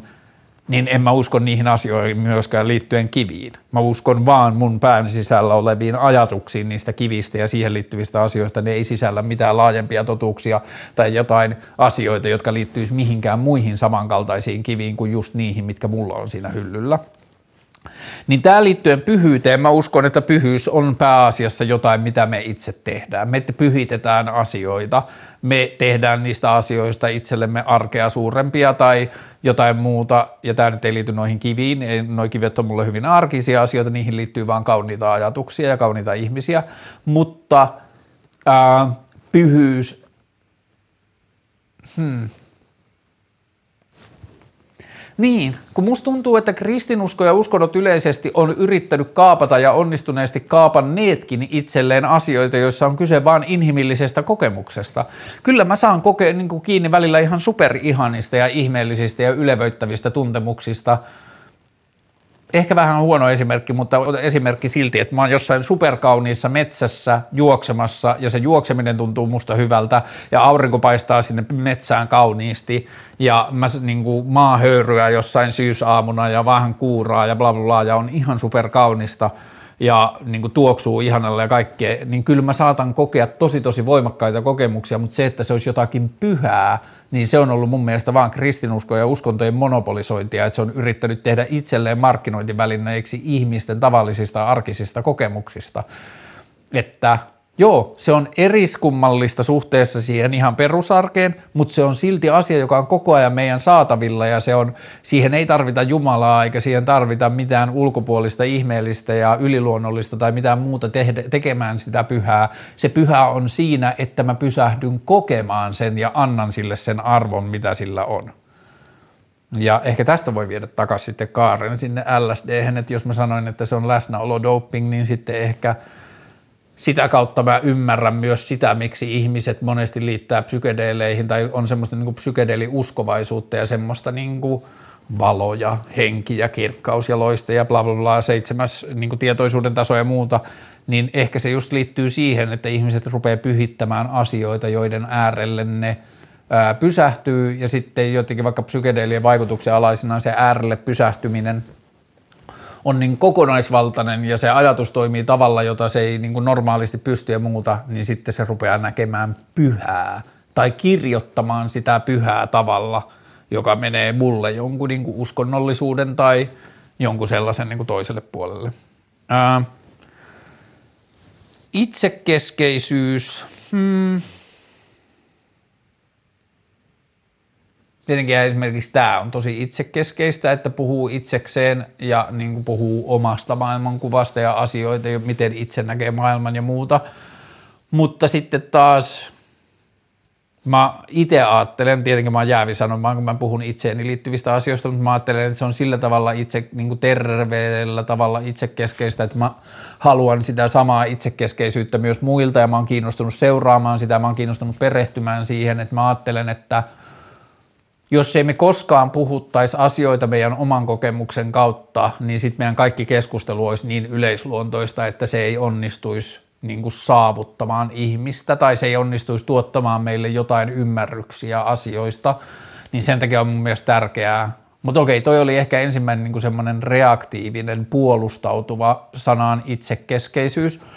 mutta itsekeskeisyys liittyy mulle, niin negatiivinen itsekeskeisyys liittyy mulle tosi paljon kilpailuviettiin, jossa minun pitää olla parempi tai vähintään yhtä hyvä kuin jotkut muut vertailukohteet, mihin mä liitän itseni, tai että mun palkka täytyy olla yhtä hyvä tai parempi kuin mitä mä näen ympärilläni sosiaalisessa kehikossa tai jotain muuta, niin sellaisesta itsekeskeisyydestä mä koen, että tulee paljon haitallisia sivuhuomioita koska, tai niin kuin sivuseuraamuksia, koska ihminen rupeaa käyttää kyynärpäitä ja ihminen niin kuin, se ei välttämättä lakkaa välittämässä muiden ihmisten tunteista tai kokemuksista, mutta se voi laiminlyödä niitä helpommin, jos se sen oma missio nousee niin tärkeäksi. Ja tähänhän kulttuuri on meitä kannustanut ja varsinkin amerikkalainen kulttuuri ja kaikki semmoinen niin kapitalistinen ja menestykseen liittyvä kulttuuri, että sulla on oikeus, tietyllä tavalla sulla on oikeus laajentaa työkaluja suhteessa maailmaan sun oman menestyksen vuoksi, koska se on se, mistä me sinua palkitsemme ja se on se, mitä sinulta odotamme, niin sun tehtävä on lähes keinoja kaihtamatta niin kuin pärjätä maailmassa ja siitähän seuraa paljon ikävää itsekeskeisyyttä tai ikävää ikävää, mutta haitallista itsekeskeisyyttä ja sitten mä ajattelen, että itsekeskeisyyden suurin kärsijä on kyllä usein se itsekeskeinen ihminen itse, että sitten siltä jää paljon jotenkin maailmasta näkemättä ja kokematta, jos se niin kuin, tulkitsee tai pelaa sitä maailmaa jotenkin niin kuin sen oman benefitin kautta ainoastaan. Ja toivottavasti mä en puhu millään tavalla Jees, tai kuulosta jeesustelevalta, koska mä en usko, että mä, mä oon millään tavalla niin kuin jotenkin immuuni jollekin itsekeskeisyydelle, että se varmaan näkyy mun käytöksessä monilla tavoin, joita mä en edes itse tiedosta. Niin tarkoitus, että jos mä puhun kriittisesti itsekeskeisyydestä, niin mä puhun varmasti kyllä kaikissa asioissa liittyen myös itseeni, mutta sitä on ehkä helpompi vaan jotenkin yrittää huomioida sitä kautta, että mitä näkee jossain. Mutta niin, niin ehkä varmaan se kärsijä siitä itsekeskeisyydestä on se itsekeskeinen ihminen itse, koska se niin kuin kaventaa sitä tapaa, jolla se suhtautuu maailmaan, jos se yrittää koko ajan miettiä sitä, että mikä on se hyöty tai se edistys tai se benefit mulle itselleni. Ää, saunominen, hmm, mun suhde on vähän ambivalentti, mä dikkaan saunomisesta, mutta jostain syystä johtuen mun,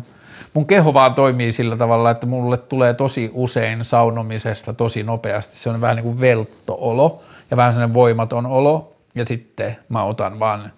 mulla on sunnuntaisin saunavuoro, eli tänään, niin mun sauna, koko reissu pukukopista pukukoppiin saattaa kestää välillä joku 15 minuuttia, että mä sui, käyn suihkussa, sitten mä oon saunassa jotain niin tyyliin vaan minuutteja, ja sitten mä huomaan, että mulle tulee vähän se velttoolo tai ei niin mukava olo, sitten mä otan yhdet ärhäkät löylyt, ja sitten mä peseydyn ja lähden pois, mutta joskus sitten keho menee semmoiseen siistiin moodiin, että siellä voi olla pitkään ja niin edelleen, niin sitten mä kyllä nautin saunomisesta tosi paljon ja eihän juuri parempaa ole kuin joku rantasauna, josta on pääsy kylmään veteen ja sitten siinä vaan luupin kiertäminen koko illan. Niin joo, on siistiä. Öö, meditaatio, täällä oli myös paljon asioita, joista mä oon useista puhunut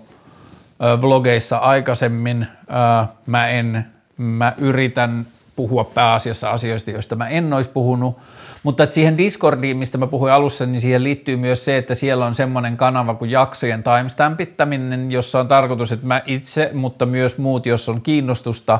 niin varsinkin näitä vlogiaiheita, mutta ehkä myös haastattelujaksoaiheita, niin tehdään timestampit, joista voi jälkeenpäin katsoa, että mikä kohta on missäkin. Ja sitten niiden timestamp-listauksien avulla mä haaveilen tekeväni tämän keskusteluohjelman verkkosivuille sellaisen, että jos sua kiinnostaa joku aihe, niin sä voit mennä ja kirjoittaa sinne hakuun vaikka meditaatio, niin sitten se kertoo kaikki ne vlogit ja niiden kohdat, jossa, sana medita- jossa meditaatiosta on puhuttu.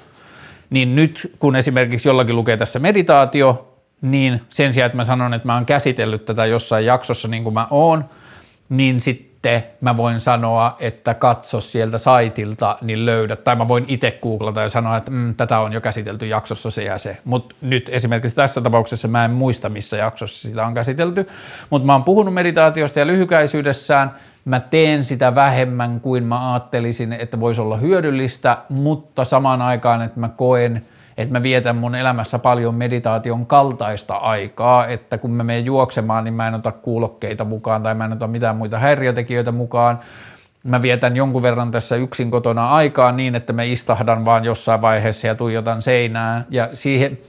siitä puuttuu ehkä jotain sellaisia meditaatioon liittyviä asioita ja siitä puuttuu tavoitteellisuutta ja siitä puuttuu useasti sitä niin kuin aikamäärättä, mitä ehkä meditaatioon liittyy. Mutta joo, meditaatio aiheena kiinnostaa, mä oon saanut siitä hyötyjä, teen sitä aika vähän, teen sitä tosi vähän silleen niin kuin vartavasti, nyt minä meditoin tyyppisesti, mutta sitten samaan aikaan mulla on arjessa palikoita, jotka toimii mulle jossakin määrin meditaation kaltaisina. Ää, anarkismi, joskus muutama vuosi sitten mä juttelin mun ystäväni kanssa pitkää maailmankuvasta ja muuten, ja sitten se on niin kuin silleen,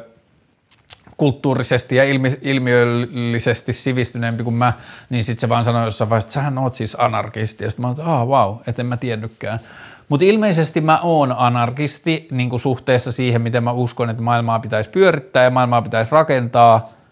mutta kun mä en tykkää ismeistä ja mä, mä koen, että is, ismit rupeaa rajoittamaan nopeasti ja olemaan enemmän haitallisia kuin hyödyllisiä, niin siksi mä en innostu mistään ismeistä to, kovin paljon, vaikka mä saisin tietää, että mun ajatuksessa on samankaltaisia vaikka sanotaan anarkismin kanssa, mutta hmm, Okei, tämä voi olla yksinkertaistettu näkemys anarkismista. Mulle anarkismi tarkoittaa sitä, että edes uskotaan siihen, että maailma voi pyöriä ilman ulkopuolelta määrättyjä tahoja, on tiettyjä asioita yhteiskunnassa, joita pitää rajoittaa, joihin pitää kasvattaa, mutta niin kuin, jo, rajoittaa, joihin pitää niin kuin, tehdä jonkinlaisia rakenteita, mutta mä en usko siihen, että ulkopuolelta tulee mitään ajatuksia siitä, miten ihmisen pitäisi elää elämäänsä liittyen vaikka tyhmä esimerkki, mutta liittyen vaikka päihteisiin. Et mä en usko siihen, että yhteiskunnalla olisi oikeutta sanoa yksilölle, mitä se saa tehdä oman elämänsä kanssa. Öö, ja sitten mulle se laajenee siihen, että mä näen ja tiedän ja koen ja ajattelen ja tutkin yhteiskuntamuotoja, jossa se valta tulee koko ajan pois enemmän ja enemmän mistään keskitytystä vallanpaikasta. Ja se päätös tehdään siellä, missä se päätös tarvii tehdä. Ja mitä isompi se asia on, niin sitä laajemman siinä on ihmisiä keskustelemassa siitä. Ja tämän verkkopalvelut mahdollista ja muuta. Tämä on näitä asioita, joista mä tulen puhumaan vuosia ja liian laajoja niin kuin yrittää tällaisessa asujoissa niin pinpointata. Ää, tatuoinnit, mä kävin toissa iltana itselleni rakkaan ystävän kanssa keskustelun tatuoinnista, kun me havahduttiin siihen, mulla oli vaatteet päällä ja sitten se on ollut mun kanssa tosi paljon ja se on ollut mun kanssa myös niin, että mulla on vähän vaatteita, niin mä rupesin tenttaamaan sitä, että monta tatuointia mulla on, mitä tatuointeja mulla on, osaatko sanoa mikä tatuointi mulla on tässä kohtaa tai tässä kohtaa? Ja se oli tosi hauskaa, että miten me ihmiset suhtaudutaan – tatuointeihin, että me ruvetaan vähän niin kuin näkemään niistä läpi, että me saadaan viettää paljonkin aikaa ihmisen kanssa, joka, jolla on tatuointeja, me ei silti tiedetä lainkaan, mitä niissä on, mutta mun suhde tatuointeihin on vähän semmoinen, että why the hell not, että, niin kuin, se on vähän mulle semmoinen niin henkinen muistutus siitä, että ei tämä ole niin vakavaa ja ei pidä stressata ja mä en usko, että mä voisin ikinä katua yhtään mun tatuointia esimerkiksi niin edelleen, ja tatuoinnit on sillä tavalla nyt ajankohtainen aihe, että mä otin tällä viikolla toisen mun suurimman tatuoinnin, että nyt mulla on, mä laitoin niistä Instagramin storyin myös kuvan, johon mä laitoin tämän jakson kysymykset, niin mulla on vajaa vuosi sitten otettu toisessa polvessa sellainen musta panteri, niin nyt mä kävin ottamassa lumileopardin samoilla ääriviivoilla toiseen polveen ja sattuu ihan saatanasti. Se polvitatuointi sattuu niin paljon. Mä mietin jälkeenpäin, että jos se asia olisi tehty vasten mun tahtoa ja ilman mun valmistautumista, toisin sanoen, että sitä olisi käytetty kidutuskeinona, että nyt kun mä oon valmistautunut siihen, mä oon tiennyt kuukausia etukäteen, että mä oon menossa ottaa sen ja mä tiedän, että mä haluan sen ja mä haluan sen siksi, että mulla jää kaunis kuva pitkäksi tai niin kuin elämäni ajaksi polveen ja bla bla. Mä oon perustellut se itselleni, mutta jos joku muu olisi kidutuskeinona tatuoinut mun polvia noin kauan kuin niitä tatuointiin, niin mä en tiedä mitä kaikkea salaisuuksia mä olisin vuotanut tai mitä kaikkea mä olisin vasikoinut, mutta se oli ihan vitun perseestä ja mun koko vartalo tärisi ja semmoista kylmää hikeä ja horkkaa ja jouduin käyttämään kaikki mahdolliset. Jälkeenpäin joku sanoi mulle, että mä olin muun muassa käyttänyt ter, niin kuin, ää, työkalua nimeltä tapping, että mä en ole ikinä kuullut tällaista tappingista, mutta mä vaan niin kuin kuljin pitkin kehoani ja kasvaa ja muuta ja niin kuin naputtelin vaan ja taputtelin itseäni eri paikoista, että mä saisin sen niin kuin tuntemuksen jonnekin muualle. Ja sitten mä kokeilin kaikkia semmoisia, että mä vaan istuin sen polven lähellä ja tuijotin sitä neulaa, kun se menee sinne jalkaan ja niin edelleen. Mä kokeilin kaikki mahdolliset keinot. Välillä onnistu, välillä ei. Ja tota, joo, ja mulla on ehkä 15 tatuointia tai jotain ja otan niitä varmaan pikkuhiljaa koko ajan lisää. Ne on mun mielestä hauskoja. Äh, graffiti. Äh, Seuraan kulttuuria paljon, tiedän melkein kaikki nimet, joita tuolla kaupungilla niin kuin maalaa paljon. Bommaan tosi harvoin, nyt mä en ole bommannut varmaan vuoteen, mutta mä käyn välillä piirteleen sähkölaatikoihin. Mä oon miettinyt, mikä on niin kuin harmittomin töhrörikollisuuden muoto, mitä voi tehdä, niin mä ajatellut, että noin harmaat sähkölaatikot on sellainen, niin sitten mä välillä piirtelen niihin. Ja se on tosi jännää ja hauskaa ja lapsellista ja leikkisää Muista graffitikulttuuri on aika siisti ja se on niinku hauskaa, että kaupungissa on jotain luvatonta ja jännittävää ja pelottavaa ja bla bla bla. Sitten samaan aikaan mun mielestä graffitikulttuuri on tosi jumahtanut ja kun ottaa huomioon sen, että koko graffitin pointti on kapinoida kaiken maailman sääntöjä ja rajoituksia ja ohjeita vastaan, niin sitten se on naurettavaa, miten kapealle esteettiselle alueelle se graffiti on kaventunut, että kirjainten pitää olla tietynlaisia ja style, niin kuin totta kai on styleja siinä sisällä, mutta on siinä niin vitusti sääntöjä. Ja vaikka ei ole sääntöjä, niin silti tehdään niin vitusti samannäköisiä asioita, että on bubleja ja on 3D ja bla bla bla Öö, joo, mulla on graffiti vähän semmoinen niin viharakkaussuhde ja sitten välillä musta tuntuu, mikä mä oon sanomaan kellekään muulle, mutta musta välillä tuntuu, että siitä tulee ihmisten henkilökohtaisessa elämässä liian iso asia, että se olisi mun mielestä siistimpää, että se on semmoinen mauste kuin, niin kuin koko elämän sisältö. Kokaiini, kuten sanoin aikaisemmin, mulla ei ole henkilökohtaista kokemusta, niin kuin käyttökokemusta kokaiinista, mutta sitten mä oon nähnyt sitä ympärillä, kun sitä on käytetty. Ja yksi edellinen jotenkin semmoinen kokemus siitä oli joskus muutama kuukausi sitten, kun mä olin viettämässä ystäväporukan kanssa iltaa, niin kuin poikaporukan kanssa iltaa. Ja sitten jossain vaiheessa mä vähän niin kuin olin silleen, että haa, että miksikäs tämä tunnelma on vähän tämmöinen jonkunlainen, tietynlainen tai jännittynyt tai jotain. Sitten mä olin silleen, aa, ollaanko tänne ottamassa kokaiinia? Ja sitten joku oli, joo, että kohta tulee. Ja sitten mä tajusin, että se oli niinku vaikuttanut sen tilan ilmapiiriin, kun jengi oli alkanut niinku venailemaan sitä. Ja sittenhän se vasta rupesi vaikuttaa, kun se kokaini tuli, että oltiin jossain niinku yksityisasunnossa, jossa oli pelkästään ystäviä, pelkästään silleen toisensa tosi hyvin tuntevia ihmisiä. Niin sitten alkaa semmoinen niinku,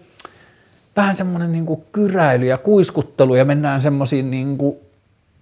porukoihin ja ollaan vähän niin kuin olisi jotakin salattavaa ja semmoinen. Sitten mä olin jossain vaiheessa, että mitä selvettiä tapahtuu, että kaikki tuntee toisensa ja kaikki tietää, että tässä tilassa käytetään kokainia. Että mitä tämä, niin kuin tämä tämmöinen sipsuttelu ja sähikäisyys on. Ja sitten mä tajusin, että se vaan liittyy siihen niin paljon, että ja tätä mun mielestä huumeiden vastustajat tai huumeiden vastaisen taistelun ritarit ei ymmärrä, että niin iso osa sitä niin kuin huumeiden ja kiellettyjen asioiden viehätystä on se kielletty – ja se, niin kuin, se kielte, kielletty ja siihen niin kuin, sääntöjen rikkomiseen ja siihen liittyvä se semmoinen salaisuus ja eksotiikka ja salaperäisyys ja semmoinen niin kuin, kaikki se semmoinen kähine ja kaikki se juttu. Ja jos huumeita aloitetaan ja aletaan ja alettaisiin laillistaa sillä tavalla niin kuin mä haluaisin ja niin kuin mä poliitti, poliitikkona sitä ajaisin, niin joo, varmasti lyhyellä aikavälillä 5 tai 10 vuotta huumeeksi laskettavien asioiden käyttö niin kuin kasvaisi, mutta sitten mä uskon, että se rupeaisi löytämään jonkun oman tilansa, koska niin iso osa sitä huumeisiin liittyvää addiktiota ja huumeisiin liittyvää käyttöä ja käyttökulttuuria liittyy siihen, minkälaista roolia se näyttelee yhteiskunnassa. Se, että sä käytät kokainia tai sä poltat kannabista tai sä teet sitä tätä tai tuota, niin se, voi, se on sulle tapa kapinoida sitä vastaan, mitä maailma sinulta odottaa ja osoittaa edes itsellesi, että mä en alistu ja mä teen jotain, mitä mun ei, mä en saisi tehdä ja niin edelleen. Niin se, mm, mä en tiedä, mulla on vähän semmoinen niin kuin, Mä en halua arvostella enkä moralisoida kenenkään muun henkilökohtaiseen elämään liittyviä valintoja, mutta mä puhun kokainista aineena, niin mulla on siihen vähän semmoinen niin kuin –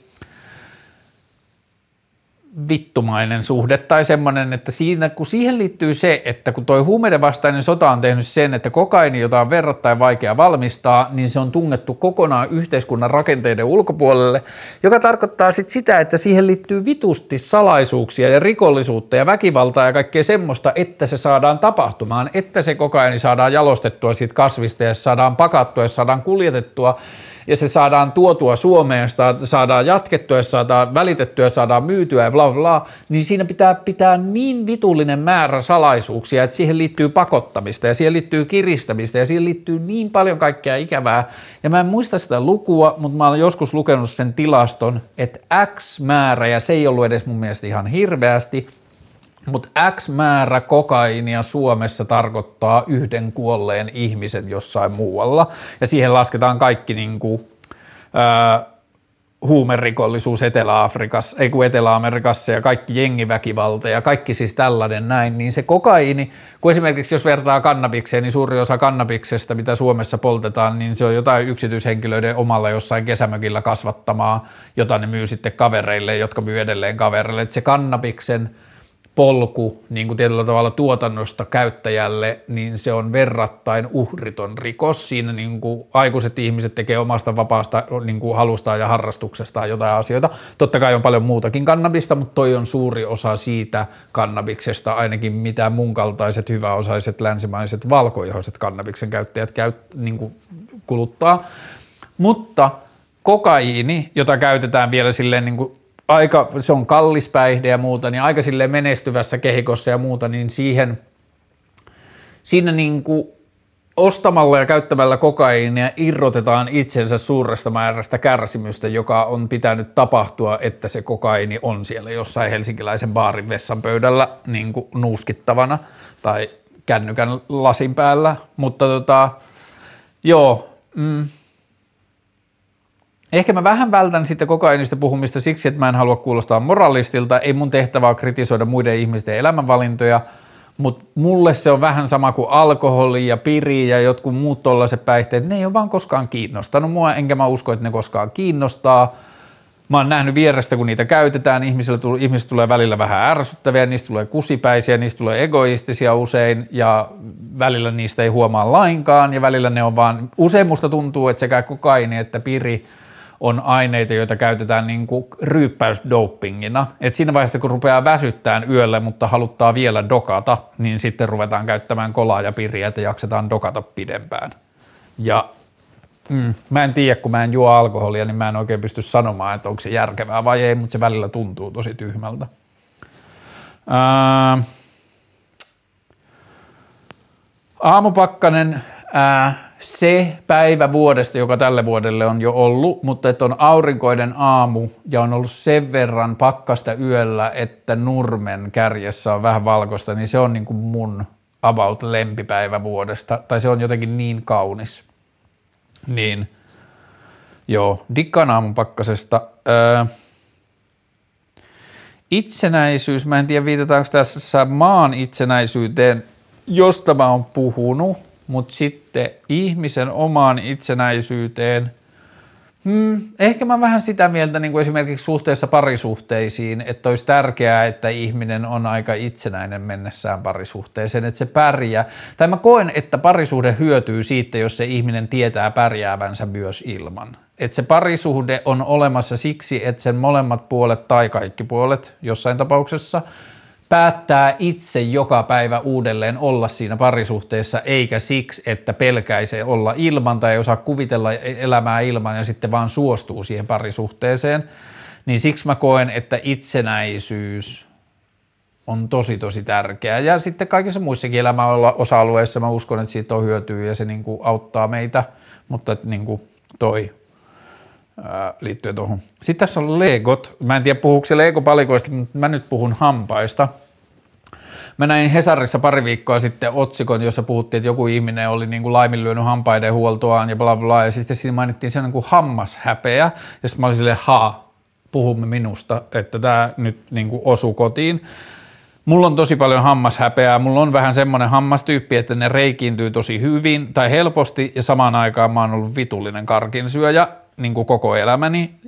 Mulla on aina ollut reikiä ja sitten mulla on esimerkiksi tällä hetkellä, niin mulla puuttuu aika verrattain edestä, mutta täältä sivusta ylhäältä mulla puuttuu molemmilta puolin yksi aika iso hammas, koska niissä on aikoinaan ollut niin iso reikä, että ne on sitten mennyt kuolioon, sitten ne on juurihoidettu ja sitten ne on jäänyt juurihoidettuna suuhun, mutta sitten niissä on ollut niin jotenkin iso se niin kuin hoitoalue, että ne hampaan seinämät on jäänyt niin ohueksi, että sitten ne on ruvennut murenemaan tai ne on haljennut tai jotain, niin sitten viimeisen kolmen vuoden aikana multa on poistettu kaksi hammasta suusta ja sieltä on vaan niin kuin kolot.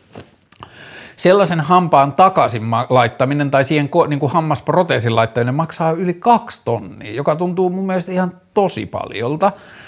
Mutta sitten esimerkiksi viime viikkoina mulla on ollut vähän semmoista niinku ientulehduksen tunnetta välillä. Välillä on tullut niinku verta hampaita pestessä ja sitten mulla on semmoista niinku vihlontaa välillä. Ja siis mä koen tästä tosi paljon syyllisyyttä ja häpeää, että mä oon hoitanut mun hampaita su- suunnattomasti. Sitten siinä on vähän niin kuin hammaslääkäripelkoa. Sitten se menee välillä siihen, että, aah, että siellä on niin paljon kaikkea pielessä, että ei ole mitään järkeä aloittaa. Ja niin kuin, se, se on vähän semmoinen niin kuin ikävä solmu ja niin kuin, mitä mä eniten haaveilisin liittyen hampaisiin, eli legot. Tämä ihminen oli varmaan tarkoittanut niin kuin mutta mä nyt kaappaan tämän legot-termin koskemaan hampaita. Niin mitä mä eniten haaveilisin on se, että mä menisin jonnekin hammas, kutsutaan tätä nyt hammasleiriksi. Mä maksaisin X määrän rahaa ja sit mut nukutettaisiin niin pitkäksi aikaa kuin tarvii, vaikka päiväkausiksi – ja sitten mulle impl- laitettaisiin implantit niihin hampaisiin, mihin tarvii implantit, porattaisiin ja paikattaisiin kaikki hampaat, mitä tarvii, ja bla bla, tehtäisiin kaikki, mitä mun suuhun te- tarvii tehdä, vaikka kahdella tai kolmella kerralla, ja niin kuin sorkittaisiin kunnolla ja hoidettaisiin, ja siitä mä haaveilen tosi paljon ja se on niinku tyhmää, että mä haaveilen jostain, joka ei ole kuitenkaan ihan silleen saatavilla, koska mulla olisi niitä muita tapoja, miten mä voisin sitä tehdä. Mutta nyt musta tuntuu, että sitä vihlomista on ollut taas sen verran, että nyt mun pitää olla yhteydessä vaan kunnalliseen terveydenhuoltoon ja sanoa, että öisin vihloa liikaa ja mennä taas niinku paikkaamaan joku hammas yksi kerrallaan. Mutta joo, hampaat on yksi asia tällä hetkellä elämässä, joka aiheuttaa mulle välillä ahdistusta. Mm kaipuu. Mä en tiedä, tämä, voi, tämä kaipuuseen liittyen voi olla jotain sellaista niin kuin mun mielen tapoja harhauttaa se johonkin toiseen suuntaan, mutta että musta tuntuu, että mä en koe niin paljon kaipausta. Mä oon kokenut kyllä syviä kaipauksia, pitkiäkin kaipauksia hetkiä. Mulla oli yksi sellainen vuoden mittainen ihana ihana parisuhde, joka päättyi syystä, että me molemmat tiedettiin, että se ei niin kuin ollut se, mitä me sillä hetkellä elämässä me tarvittiin pitkässä juoksussa ja me erottiin ystävänä, ystävinä ja sitten niin kuin tämä toinen ihminen löysi elämänsä uuden ihmisen, niin sitten oli semmoinen monen monen kuukauden jakso, jolle mä kaipasin tosi paljon ja se oli kyllä välillä tosi kivuliasta. Mutta yleisesti kaipuuseen liittyen mä koen, että mulla on vähän semmoinen niin kuin – ja ehkä mä oon tästä aikaisemmin puhunut ja puh- kutsunut sitä vähän epäromanttisena ajatuksena. Mä en tiedä, onko se sitä. Mulle se tuntuu, että se on enemmän romanttinen kuin epäromanttinen, mutta että se on semmoinen ajatus siitä, että haa, maailmassa on niin paljon ihania ihmisiä, että jos mä en syystä tai toisesta voi olla jonkun ihmisen kanssa, niin sit mun kannattaa käyttää energiaa siihen riemuun ja siihen jotenkin – kaikkein niin kuin sellaisen ihanaan, mihin mulla on pääsy ja mihin mä voin. Ja mä tiedän, että ihmisen mieli silloin, kun se kaipaa tai sillä on ikävä tai sillä on menetyksen tunte, tunne tai jotain muuta, niin sitä se niin kuin kaappaa ne aivot eikä pysty ajattelemaan mitään muuta. Mutta että noin niin kuin lintuperspektiivistä toi on vähän se mun suhde kaipuuseen ja se tuntuu tuottavan sellaista maailmaa, jossa mä vietän aika vähän aikaa kaivaten muita ihmisiä. Mutta nyt mä oon taas ollut paljon ihmisen kanssa, jonka kanssa mä en aina voi olla – niin sitten kyllä mä myös kaipaan aika paljon välillä, mutta mm, mä en tiedä, onko mulla siihen hirveästi mitään sanottavaa. Ää, kohtalo, mä en kyllä tiedä, uskonko mä mihinkään kohtaloon, koska jos olisi kohtalo, niin sitten olisi joku ulkopuolella, joku voima, joka käsikirjoittaisi tai suunnat, suunnittelisi tai laittaisi niitä kohtaloelementtejä meidän eteen törmättäväksi tai koettavaksi – ja sitten kun mä en taas ehkä usko mihinkään sellaiseen niin kuin ulkopuoliseen entiteettiin, jolla on mielipiteitä tai ajatuksia tai keloja siitä, että miten asiat menee tai pitäisi mennä. Voi olla, että mä ymmärrän sanan kohtalo väärin, mutta että toi on mulle se, että sanotaan, että tämä oli kohtaloa niin kuin se olisi jotenkin ennalta määrätty. Kuka määräs? Ja siihen mulla ei ole vastausta, niin siksi mä en ehkä usko kohtaloa. Öö, yksinäisyys. Hmm vaikka mä oon aika tosi paljon yksin ja välillä tuntuu, että mä oon liikaakin yksin, niin mä en silti ehkä vieläkään kärsi yksinäisyydestä. Mä voin kärsiä välillä siitä, että, että miksi mun elämä ei ole tällä hetkellä semmoista, että mä viettäisin enemmän aikaa sosiaalisesti tai törmäisin sosiaalisiin tilanteisiin tai ihmisiin, joita mä en ole tavannut tai jotain – mutta yksinäisyydestä itsessään, ehkä johtuen siitä, että siihen liittyy paljon myös mun omia valintoja, jotka siihen on johtanut, niin musta tuntuu, että mä en kärsi yksinäisyydestä, mutta musta tuntuu, että se on yksi kauheimmista asioista, mihin ihminen voi pudota ja niin kuin lähetän kaiken rakkauteni ja lämpöni ihmisille, jotka kärsivät yksinäisyydestä ja se voi olla ihan tosi vitun kamalaa. Ja oon kokenut hetkiä, jolloin se on ollut ihan tosi vitun kamalaa ja mm, No, se on varmaan yksi isoimmista inhimillisistä tunteista. Ää, karriääri, eli career, eli ura, musta tuntuu, että mä oon päästänyt irti täysin ajatuksesta urasta. Tai musta ainakin toivoo, tai mä toivon ja musta tuntuu, että mä en haaveile mistään semmoisesta niin uraan liittyvistä menestyksen askelista. Mä en tee mitään töitä sen eteen, että mulla olisi joku nousujohteinen tai tiettyyn suuntaan menevä tai kehittyvä ura. Mä en koe sitä itselleni arvokkaaksi eikä tavoittelemisen arvoiseksi. Mä koen, että elämässä kokee ja saavuttaa siistimpiä asioita, kun jättää sattumalle mahdollisuutta ja törmäilee asioihin. Et urassa on myös helposti se huono puoli, että urasta tulee niin kuin hevosen nämä silmälaput, että ne rupeaa kaventamaan fokusta ja sitten sulla on jotain tavoitteita, mihin sä haluat mennä. Ja jos sulla on tavoitteita, niin sä työnnät syrjään asioita, jotka ei suoraan näytä hyödyttävän sitä tavoitetta, niin silloin mä ajattelen, että ihminen sulkee elämästä paljon ihanaa ja hienoa ja kaunista ja yllättävää ja sattumanvaraista ja räjäyttävää pois, niin hmm. jälleen kerran en puhu arvostelevasti ihmisistä, jotka tekee töitä tai haaveilee tai elää elämää jotenkin uran kautta, mutta se ei vaan ole mun juttu, eikä se inspiroi, eikä koe, tunnu tärkeältä. Kauneus. Mä kävin kauneuteen liittyen, mä kävin toissapäivänä katsomaan uuden Wes Anderson elokuvan The French Dispatch. Se oli taas tosi kaunis. Ja sitten mä vähän myös inspiroiduin taas siitä. Ja mä ehkä riemukseni huomasin, että ehkä jotain sellaista on, mutta mä katsoin jotain niitä kuvia, mitä siinä elokuvassa oli.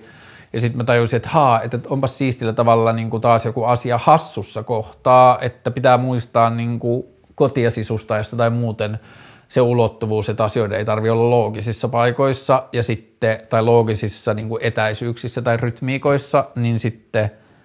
kun mä mietin omaa kotia, niin sitten mä jotenkin löysin ajatuksia siitä, että haa, että, että mähän on niin kuin luontaisesti, itselleni luontaisella tavalla tehnyt jo jotain asioita ja valintoja sillä tavalla, että, nämä, niin kuin, että mulla on kohtia Mulla on kohtia kotona, joista voisi ottaa sellaisia kuvia, että jos mä näkisin sen kuvan jossain Wes Anderson elokuvassa, niin mä ajattelisin, että onpa kaunista, onpa hauska tai onpa sattumavarainen. Mutta äh,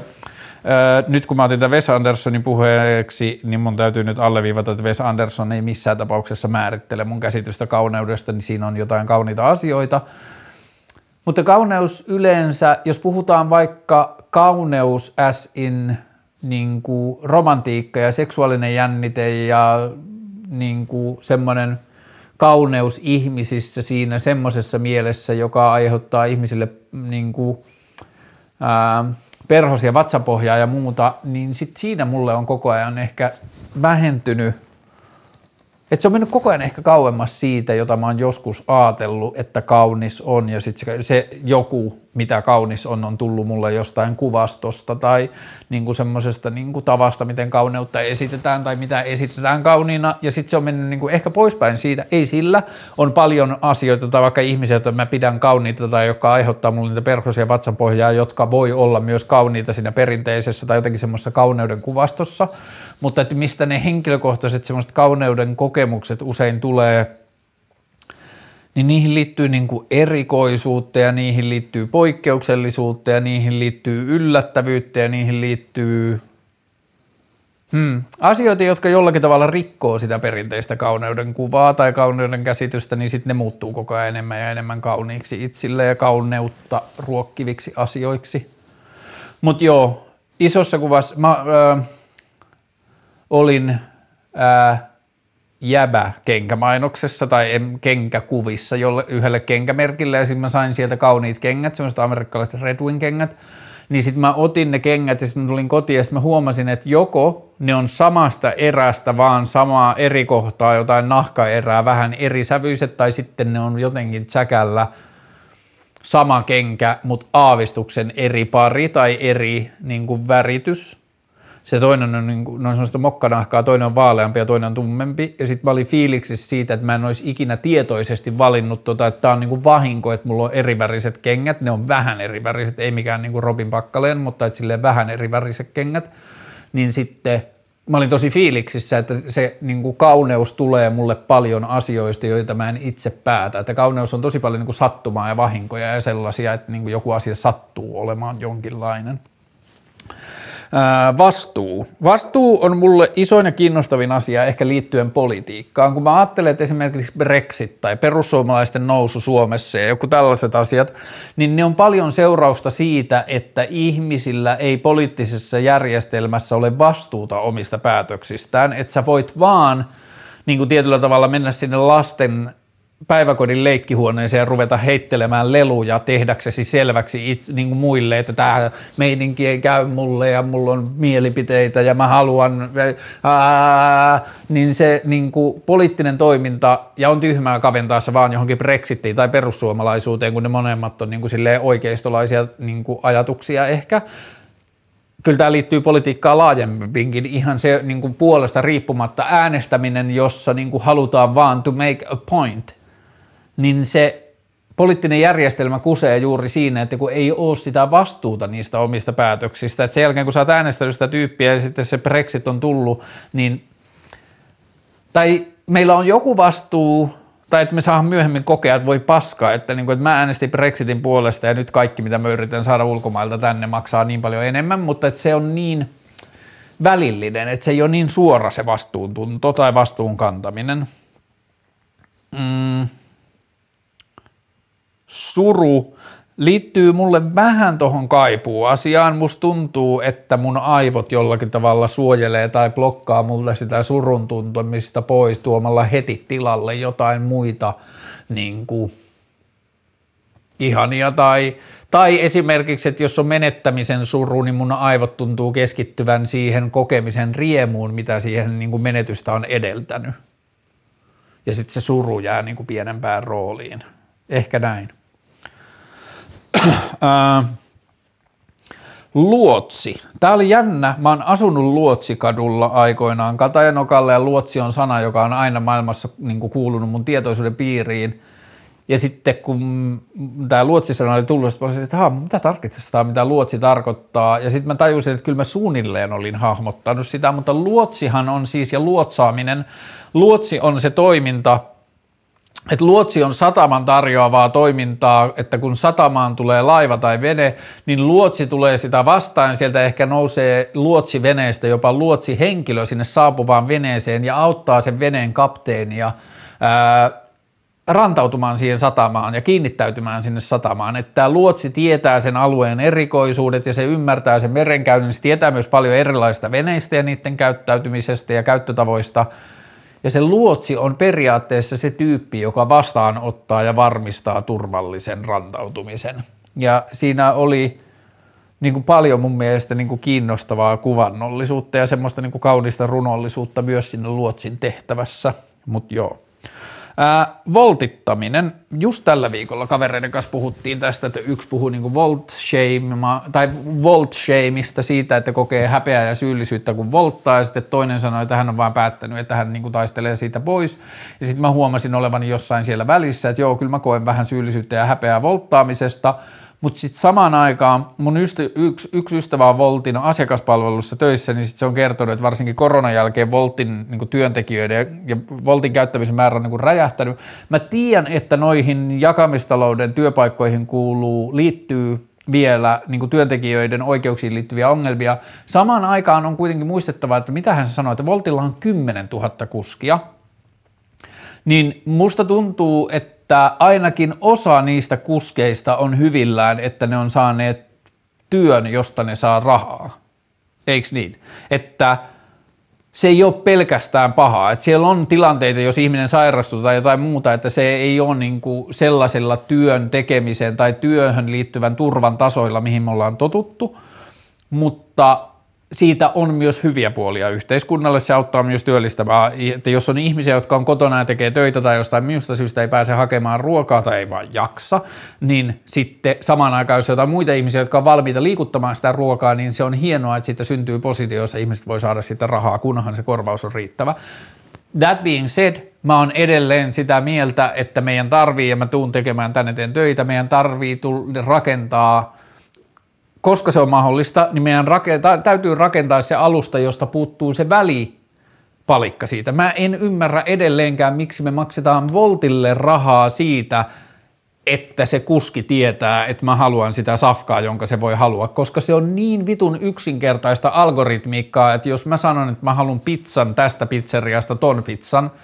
niin se tieto siitä, että mä haluan sen pizzan jossain ja se tieto siitä, että joku on siinä, niin kuin istuu autossa ja silleen, että mä voin tuoda sulle sen pizzan, jos maksat mulle tämän verran rahaa, niin näiden kahden tietojen kohtaaminen ja sen kommunikaation hoitaminen on niin pieni, ja yksinkertainen toimi tietotekniikalle, että mä en vaan vittu tajua, minkä takia työ- ja elinkeinoministeriö tai joku muu ei tee sitä, että se palvelu on siellä, koska se väliraha siinä on se turha ja se on se ongelman tarjoa, niin kuin ongelman aiheuttava. Jos se ihminen, joka tuo sen, saisi sen kaiken rahan, mitä siinä liikkuu, niin se työ olisi jo paljon paremmin palkattua ja siinä olisi paljon vähemmän moraalisia ongelmia. Ää, Ai niin, niihin legoihin eli hampaisiin liittyen, jos tätä kuulee tai jonkun, tämän kuulijoiden lähellä on joku ihminen, joka tekee hampaiden hoitoa tai on hammaslääkäri tai ää, on hammaslääkäriyrittäjä tai jotain ja haluaa niin kuin, rohkaista mua toimimaan tämän kanssa ja keskustella niin kuin jostain hoitosuunnitelmasta ja selittää edes mulle, mitä tämä tulisi maksamaan, että mä saisin madallettua sitä kynnystä siihen, että mä saisin se aikaiseksi – niin ole yhteydessä, kannustan siihen. Tämä tuli mieleen, tämä niin jälkiosa tuohon hampaisiin, että jos kuullaan hammaslääkäreitä, niin se liittyy tähän seuraavaan, kun täällä on sanottu asunnon ostaminen. Tämä asia on ollut sillä tavalla ajankohtainen, että mulla on ollut ensimmäistä kertaa monen vuoteen nyt rahaa maksaa velat, ja mä alan olla kohta täysin velaton, joka on tosi siisti fiilis, kun mä kerkesin olla jo aika paljon velkainen – johtuen elämässä sattuneista vastoinkäymisistä, mutta mä alan olla kohta täysin velkainen ja mä rakastan tätä mun kotia keittiötä lukuun ottamatta. Tämän, talon, tai tämän asunnon keittiö on tosi vanha ja huonokuntoinen ja siinä on huonokuntoiset keittiökalusteet ja muuta. Ja sen takia mä oon ruvennut haaveilemaan siitä, että mä haluaisin ostaa tämän asunnon. Mä tiedän, että Suomessa yrittäjänä on hankala saada asuntolainaa, mutta mä oon saanut sen kerran yli kymmenen vuotta aikaisemmin, kun mä oon rakentanut mun ex-vaimon kanssa Vantaalle paritalon puolikkaan muiden perheiden kanssa ja bla bla bla, ja me rakennettiin meidän lapsille kotia ja niin edelleen, ja mä onnistuin maksamaan asuntolainat ja kaikkea muuta. Ja tässä asunnossa mä onnistuin maksamaan vuosia vuokrat, mutta silti mä tiedän, että mun on yrittäjänä hankala saada asuntolainaa, ja mä haaveilen tämän asunnon ostamisesta, joten jo, mä tiedän ja mä oon lukenut tästä lehdistä, että pikkupankit pystyy olemaan joustavimpia asuntolainojen kanssa kuin suurten kaupunkien pankit, niin koska mulla ei ole väliä, missä mun pankki on, niin jos tätä kuuntelee joku pankinjohtaja tai pankinjohtajan lähellä oleva ihminen missä tahansa päin Suomea, joka on kiinnostunut keskustelemaan asuntolainan mahdollisuuksista yrittäjän kanssa, niin hala at your boy. Mä haluaisin keskustella asuntolainan mahdollisuuksista, mutta samaan aikaan mun yksi frendi just myi asunnon ja sitten se oli silleen, että mä haluan nyt kyllä asua vaan vuokralla, että mä haluan kokea sitä, että mä en osa, omista mitään, enkä ole velkaa. Niin mulla ei ole semmoista niinku henkistä asiaa siitä, että, että nyt mä tuhlaan rahaa, kun mä en sijoita omaan tai jotain. Ihan sama, ei mulla ole semmoinen niinku fiilis elämästä, että mun pitäisi jotenkin niinku kerryttää jotain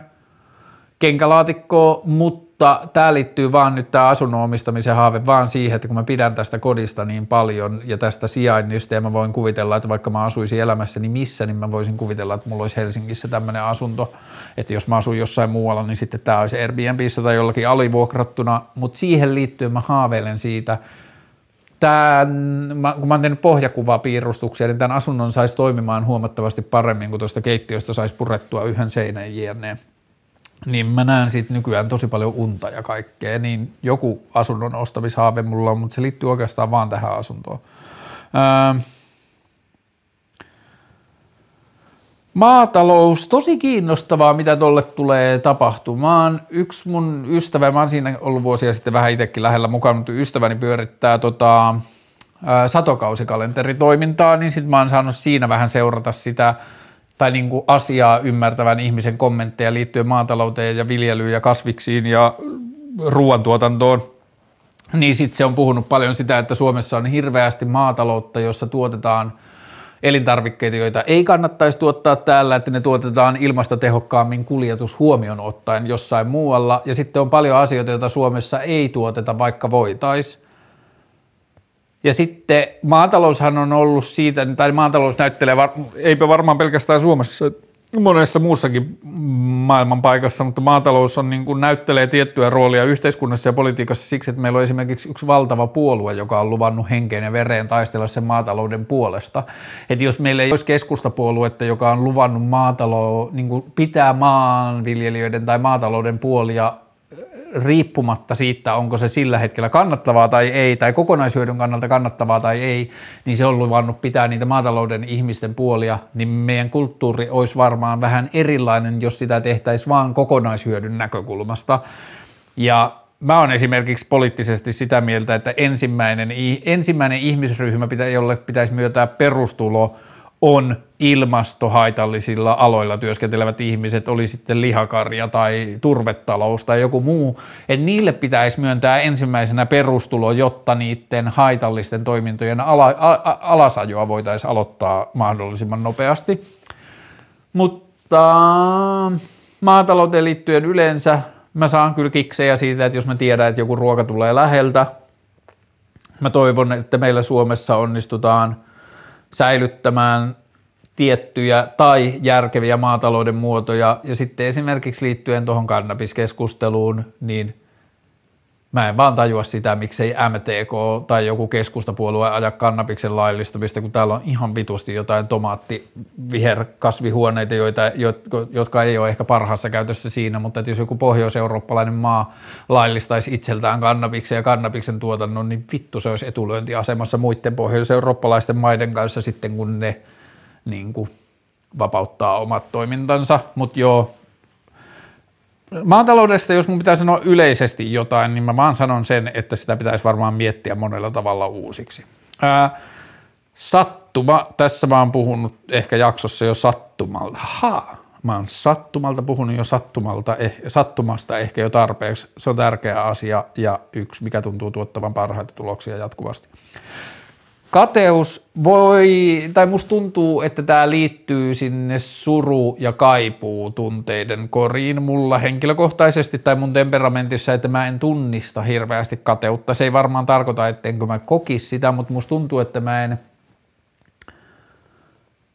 tunnista sitä hirveästi, koska ehkä mä oon saanut jollakin tavalla jankattua mulle itselleni sen, että stop comparing your insights with other people's outsides, että – jos mä tunnen maailmaa vaan tämän ihokuoren sisäpuolelta ja mä näen kaikkien muiden ihmisten elämän vaan ihokuoren ulkopuolelta, niin se on täysin epäreilu vertailukohta, että mä en voi verrata muiden ihmisten onnistumisia tai saavutuksia tai mitä tahansa, niin mä en voi verrata niitä omaani, koska mä en tiedä mitä se on maksanut, mä en tiedä millaista elää, elä, elämää ne elää muuten, mä en tiedä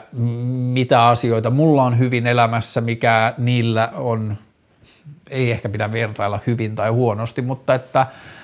Hmm, okei. Okay. Joka tapauksessa musta tuntuu, että ihmisten elämää on mahdotonta laittaa keskenään Exceliin vertailtavaksi ja kateus perustuu vertailuun, niin sitten ehkä tästä johtuen mä en ainakaan tunnista hirveästi kateutta. En sano, ettenkö kokisi sitä, mutta mä en hirveän hyvin tunnista sitä. Ää, Vintakehuonekalut, vähän ajankohtainen asia myös, koska rakennan tällä hetkellä itselleni työhuonetta makuhuoneeseen sängyn viereen. Toissapäivänä löysin tori.fiistä yhden vanhan Artekin pöydän, jonka pikkusiskoni kävi Oulusta hakemassa ja lähettää sen matkahuollolla mulle.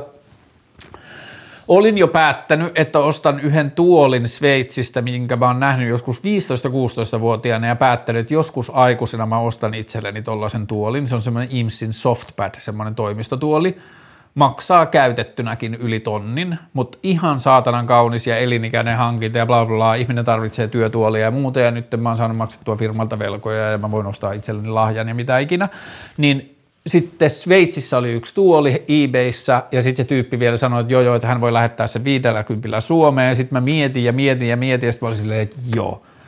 kyllä mä haluan sen niin paljon, että mä nyt sijoitan ja mä ostan sen ja sitten mä lähetän sille viestin, että mä voisin ostaa tän ja sitten se sanoi, mm, tämä on mennyt viime viikolla ja sydämeni särkyi, mutta mä uskon siihen, että mä löydän Eamesin softpad tai vaihtoehtoisesti kauniin aluminium chairin jossain vaiheessa jostain. Ja sitten siitä tulee osa mun toimistoa, mutta vintakehuonekalut kiinnostaa tosi paljon ja on välillä käynyt ihan huvikseen pyörimässä nyt viime viikollakin siellä Artek Aitassa pikkuroballa, joka on ihan, tai Artek Second Cycle, eli Artekin, niin kuin, Artekin keräämää käytettyä huonekalua, semmoinen autotalli tuolla Punavuoressa, niin pidän kyllä vanhoista huonekaluista ihan super paljon ja 95 prosenttia mun asunnon huonekaluista on yli sanotaan 30 vuotta tai 40 vuotta vanha, että tämä sohva on melkein ainoa. Niin sohva ja toi senkki tai toi kaappi on uusia huonekaluja, kaikki muu täällä on varmaan ihan tosi vanhaa. Ää, isättömyys. Mä en tiedä tästä suoraan mitään, mutta että mä oon joutunut miettimään sitä sitä kautta, että mun isä on kasvanut isättömänä. Mun isoisä, eli Pekka Pappa, ihminen, jota mä en ole koskaan tavannut, kuoli kaivosräjähdyksessä Pohjois-Ruotsissa silloin, kun mun oma isä oli neljä tai viisivuotias ja mun isän vanhin isoveli oli tyyliin seitsemän tai kahdeksanvuotias ja niitä oli viisi lasta silloin ja kuudes oli mun isoäidin masussa.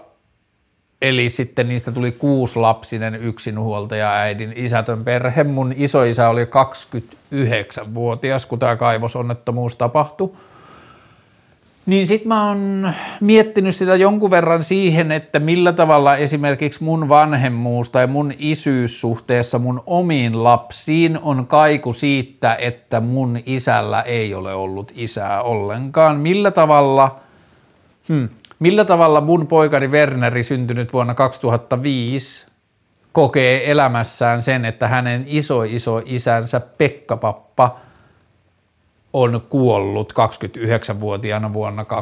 1961 tai jotain, eli melkein 50 vuotta, oli 61, niin. Noin 50 vuotta ennen Wernerin syntymää ja Lilian, eli mun tyttäreni, niin heidän syntymää heidän isoisänsä on, iso isoisänsä on kuollut, joten heidän isoisänsä on elänyt ilman isää ja heidän isänsä on elänyt ilman, niin kuin isän kasvattamana, jolla ei ole ollut isää, niin sitten mä oon miettinyt sitä, että millä tavalla se niin kuin isättömyyden kokemus menee sukupolvesta toiseen.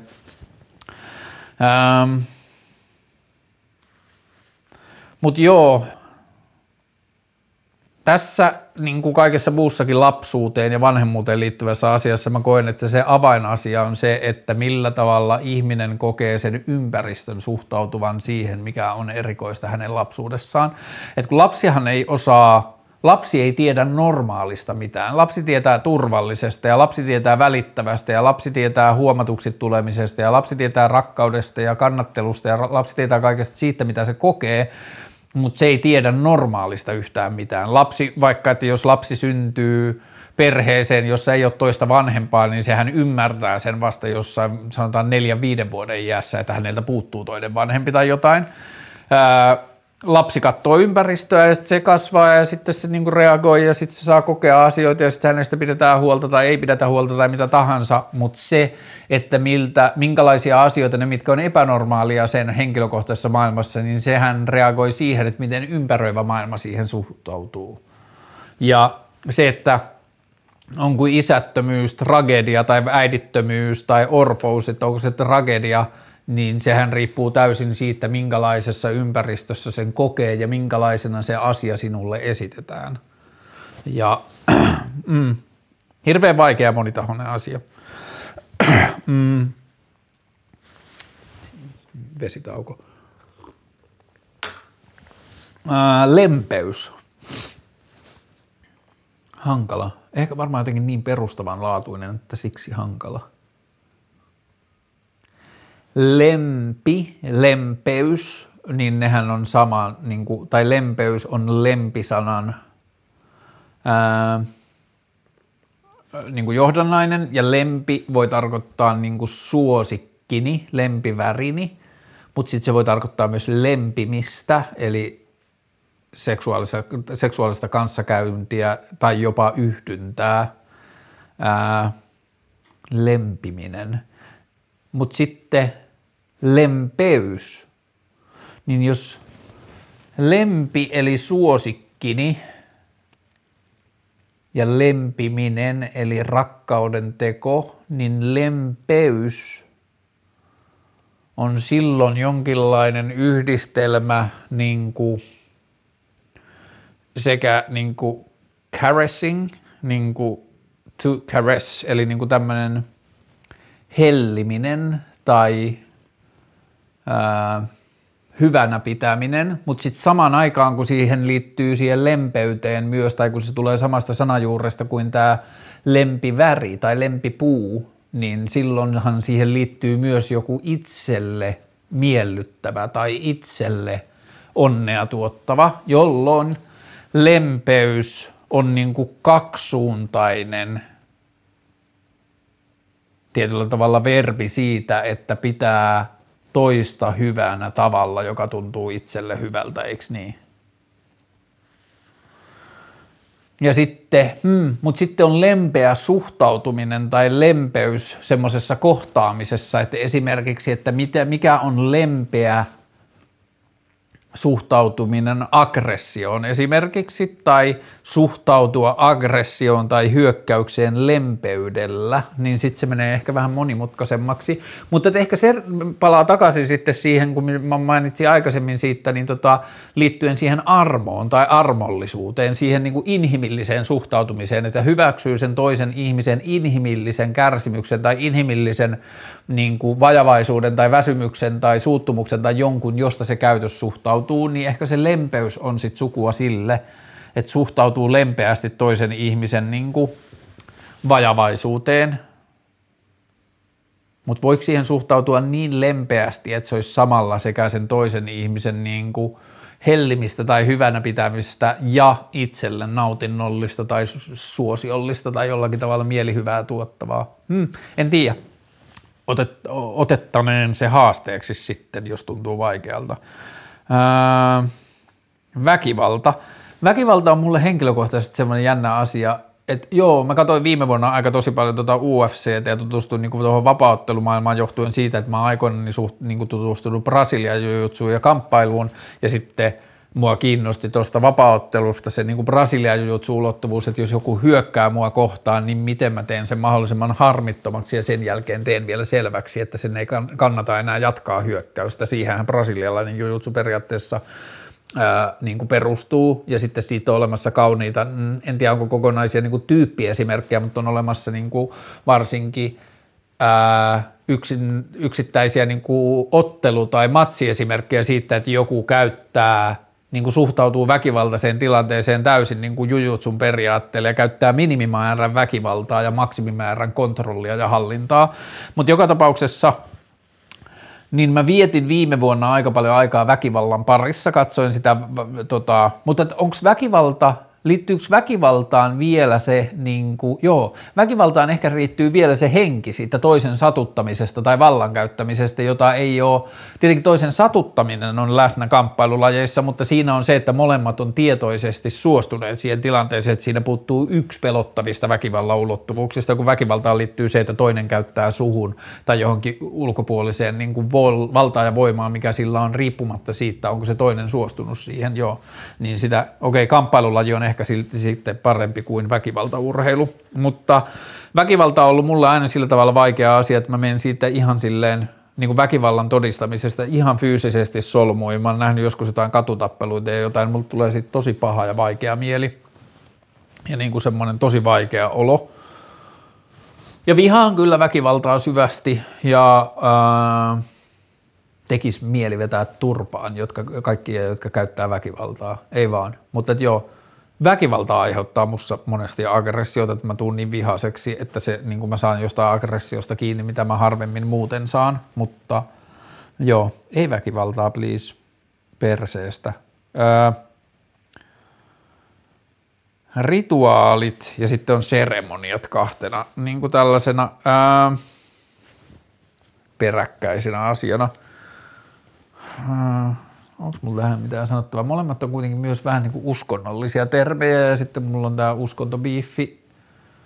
että jos ihminen itse rakentaa jotain rituaaleja ja seremonioita ja ymmärtää itse, vähän niin kuin noin mun kivet, että niissä on niin kuin mun itseni rakentamat jotkut arvot tai niin kuin arvokkuudet tai ää, niissä piilevät niin kuin taikavoimat, mutta mä itse tiedän, että mä oon itse luonut ne ja ne ei ole millään tavalla universaaleja, niin sitten mun suhtautuminen ehkä niin kuin terve suhtautuminen rituaali, tai että mun suhtautuminen terveisiin rituaaleihin ja seremonioihin on se, että ymmärretään, että ne on vaan opittuja toimintatapoja tai valinta tehdä joku asia tietyllä tavalla kerta toisensa jälkeen, eikä se, että siinä väitetään siinä, niin kuin, että se on musta jo haitallinen versio rituaaleista, että kun on ehtoollisen jakaminen tuolla kirkossa, niin sitten No okei, se vähän vaihtelee, että kuinka kirjaimellisesti sitä eri uskontokunnot tai jopa papit uskontojen sisällä väittää, mutta jotkut kristitytkin papit edelleen kelaa, että kun on ehtoollinen, annetaan Jeesuksen Kristuksen ruumis sinun puolestasi annettu ja Jeesuksen Kristuksen veri sinun puolestasi vuodatettu,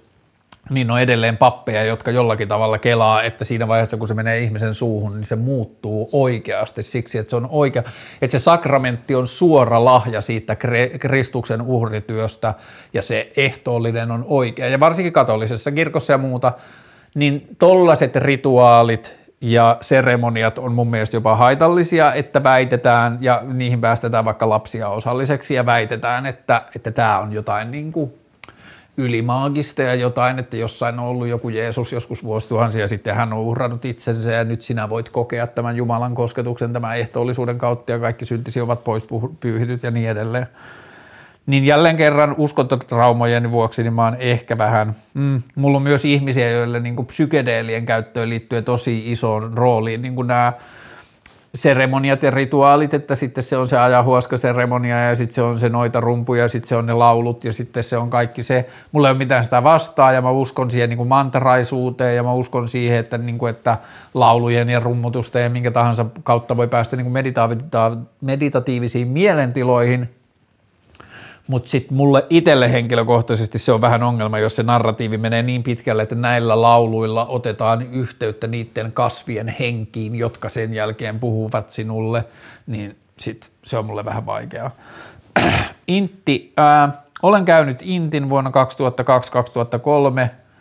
muistaakseni Santahaminassa kuusi kuukautta. Omalle pojalleni suosittelisin siviilipalvelusta tai totaalikieltäytymistä, en suutu, jos menee Inttiin Ähm, pakkoarmeija tai pakkokutsunta, pakkoasevelvollisuus on vanhanaikainen ja sukupuolisyrjivä käytäntö ja me ei tarvittaisi enää niin isoa armeijaa kuin me väitetään tarvitsevamme. Jalkasotilaiden rooli armeijassa on pienentynyt huomattavasti ja kutsunnat pitäisi ylettyä. Mä haluaisin korvata armeijat yhteiskuntapalveluksella niin, että nuoret ihmiset antaisi puoli vuotta tai vuoden elämästään, puoli vuotta olisi ehkä hyvä ö, yhteiskunnalle, joka saattaisi sisältää vanhustenhoitoa, lastenhoitoa ja ö, ruokahuoltoa ja maataloutta ja mitä tahansa. Ja pieni osa niistä nuorista ö, tutustuisi puolustusvoimien toimintaan ja niin, niin kuin, että me, meidän pitäisi ottaa tavoitteeksi minimipuolustusvoimat, että jos ajatellaan, että sota on välttämätön paha ja armeija ja väkivalta ja väkivaltateollisuus on välttämätön paha, niin tehdään siitä niin pieni kuin me uskalletaan. Niin vähän ihmisiä armeijaan kuin mahdollista tekemään asiat niin tehokkaasti kuin tarpeellista ja bla bla bla. Mutta öö, Joo, ja Inttiin liittyy tosi paljon haitallista maskuliinisen kulttuurin ylläpitämistä ja patriarkaattia ja semmoisia niin väkivaltarakenteita ja kostonportaita, joka on nyt näkynyt paljon myös näissä yliopistojen ja lukioiden näissä niin kuin nasujaisissa. Ja tässä niin kuin kasteriiteissä, että kun minä olen saanut kärsiä aikaisemmin, niin minun jälkeenikin tulevat, saavat kärsiä, niin näitä pitäisi saada katkaistua ja se näkyy armeijassa esimerkiksi tosi paljon. Öö, maailmanloppu ja Jumala peräkkäisinä asioina. Sattumaako? Tuskinpas. Mutta maailmanloppu, maailmanloppuhan on meille oikeastaan pelottava asia vain – ö, uskonnon kautta, koska ennen uskontojen väittämiä tarinoitahan meillä ei ollut mitään niin kuin, meidän tiede ei riittänyt edes tajuamaan vielä, että aurinko hitaasti kasvaa ja niin edelleen, että tulee joskus olemaan maailman loppu. Nyt me pystytään avaruustieteen avulla sanomaan, mutta me pystytään samalla sanomaan, että se on niin vitun kaukana, että me ei tiedetä maailmasta mitään, jossa se maailmanloppu tapahtuu. Mutta sitten uskonnot, jotka on tarvinnut työkaluja oman uskontonsa levittämiseen, niin on keksitty kaiken maailman halipitihaippaa ja kaiken maailman tarinoita maailmanlopuista ja kaikesta, että se on lähellä ja merkkejä maailmanlopusta ja se on ennakoitavissa ja kun ihmiset eivät usko enää, niin sitten vasta maailmanloppu on lähellä ja niin edelleen. Niin maailmanloppuhan olisi meille tosi abstrakti ja niin kuin semmoinen niin kuin yhdentekevä asia ilman uskontoja niin kuin siihen opettamaan jotain semmoista hysteeriaa. Mutta joo. Ja sitten maailmanlopun hyvä puolihan on se, että kukaan ei kärsi, koska kaikki kuolevat. Kukaan ei muista mitään mistään kärsimyksestä tai mistään menetetystä, koska kaikki ovat kuolleet. Ää, Jumala, mm, en tiedä. Mä oon tehnyt kaksi lestadiolaisuuteen liittyvää podcastia ennen kuin mä alkanut tekemään keskusteluohjelmaa. Ne löytyy äänipalveluista nimellä Lestadiolaisuudesta ja Lestadiolaisuudesta kakkonen. Niissä mä puhun ehkä niin paljon Jumalasta, että ehkä mun ei tässä tarvi. Ääni, nyt kun sanoit, mä taas huomaan, että mulla on täällä joku kuppla täällä kurkussa, joka taas vaikuttaa vähän niin kuin mun puheääneen ja näitä aina välillä tulee näitä vlogeja tehdessä, mä oikein tiedä, mistä se tulee vähän hassu. Ää, koirat, ää, koirat ja kotieläimet. En kaipaa henkilökohtaisesti, ovat mielestäni välillä saaneet yhteiskunnassa niin kuin kohtuuttoman suuren jotenkin roolin. Ää, Jordan Peterson, ää, Mä en tykkää Jordan Petersonista ja monista muista sen kaltaisista siksi, että ne tuntuvat olevan keskustelussa mukana osoittaakseen jonkun muun argumentin vääräksi ja omansa oikeaksi. Ja sitten kun musta tuntuu, että Jordan Peterson ja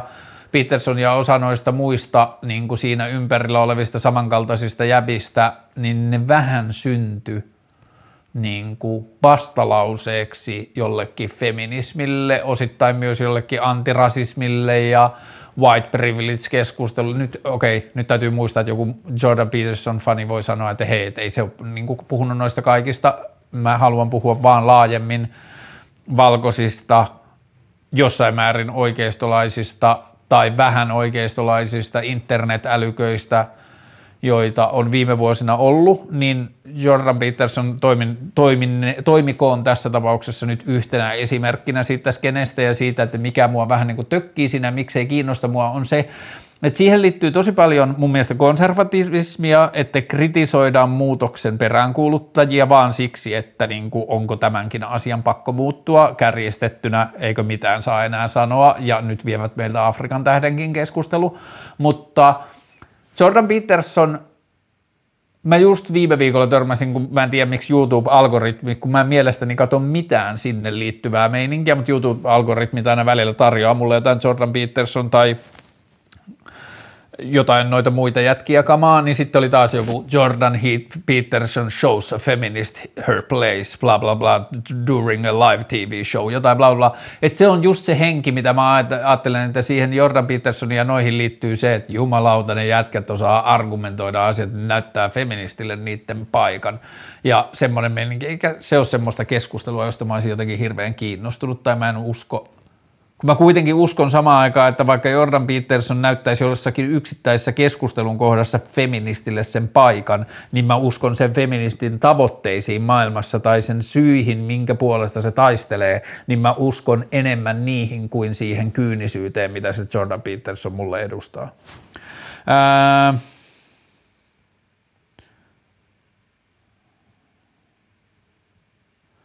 Hengellisyys – kun tämä on mulle vähän vaikeaa, että henkisyys ja hengellisyys,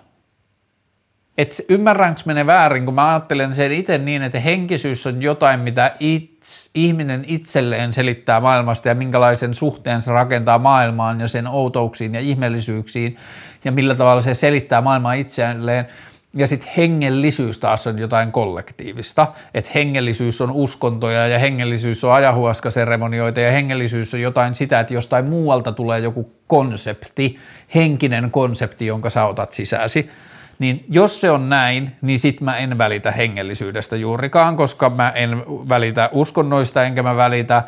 tai mä koen ne haitallisiksi ja niin kuin bla bla bla, niin sitten hengellisyyteen mulla on ehkä vähän niin kuin negatiivinen suhde,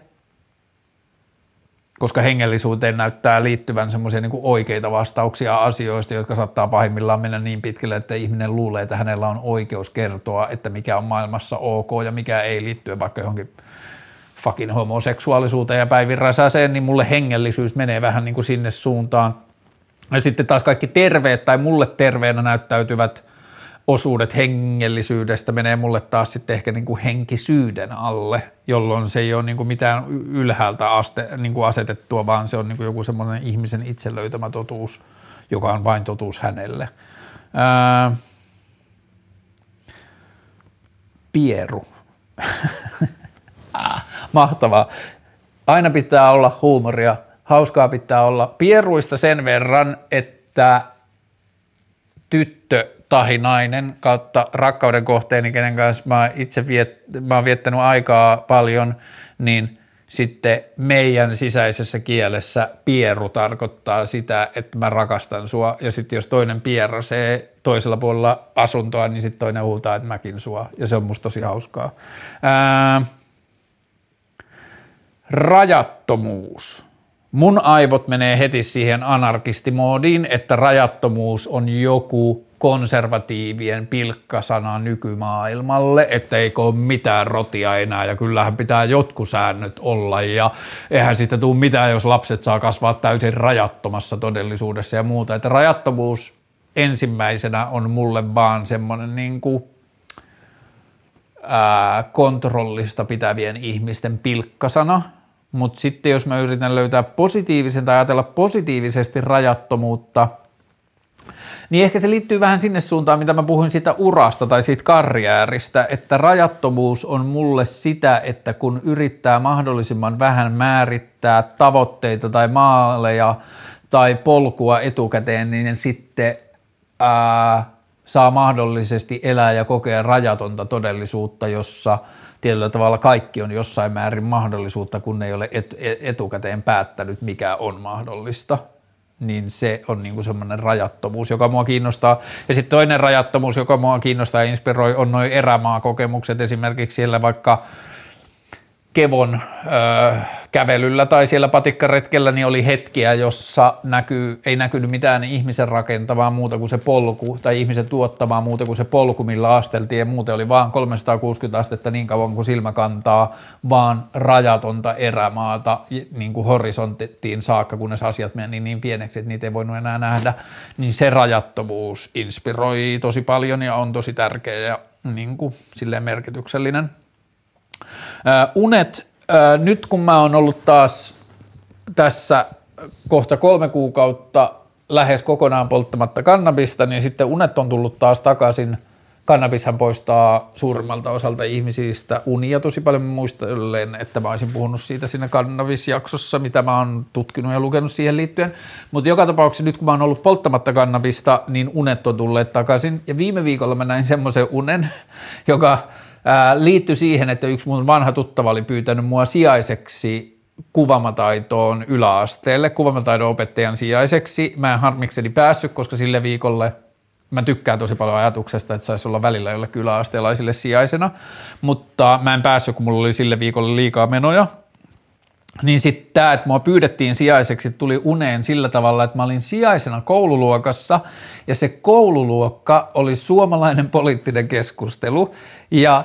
jengi huusi ja mölys ja käytti maailman tyhmimpiä argumentteja ja yleisti omista kokemuksistaan jotain yleisiä totuuksia ja kaikkea muuta bla bla bla ja mä kuuntelin ja mä yritin hallita sitä keskustelua, jengi huusi ja kaikkea. Sitten mä yhtäkkiä vaan silleen pimahdin ja mä huusin, että nyt turpa kiinni, että nyt mä sanon pari asiaa. Ja sitten mä otin niinku sen opettajan roolin ja opettajan valtaposition ja sitten mä heräsin siihen, kuinka saatanan pettynyt mä olin omaan toimintani. Että mä olin, alkanut, mä olin mennyt jo niin silleen niin kuin suuttuneeksi siitä tilanteesta –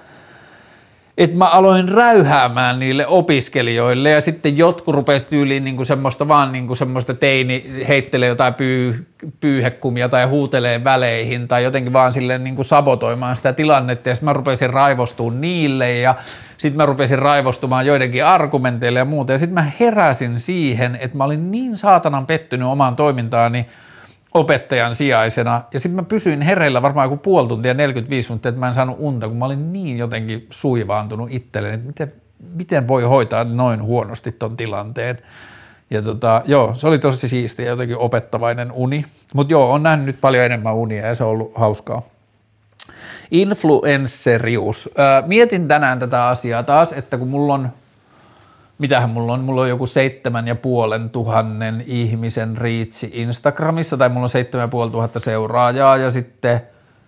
Spotifyssa joku 3000 seuraajaa ja YouTubessa 5 ja puoli tuhatta seuraajaa ja mun YouTube-ohjelma on katsottu kohta miljoona kertaa, bla bla. Mä niin kuin joissakin määrin täytän influencerin niitä lukuja, niin kuin pien, jonkun mikroinfluencerin, jonkun influencerin niitä lukuja. Ja lisäksi mä oon tehnyt joitain niin kuin sisältöyhteistyöasioita, että esimerkiksi tämä Sohva,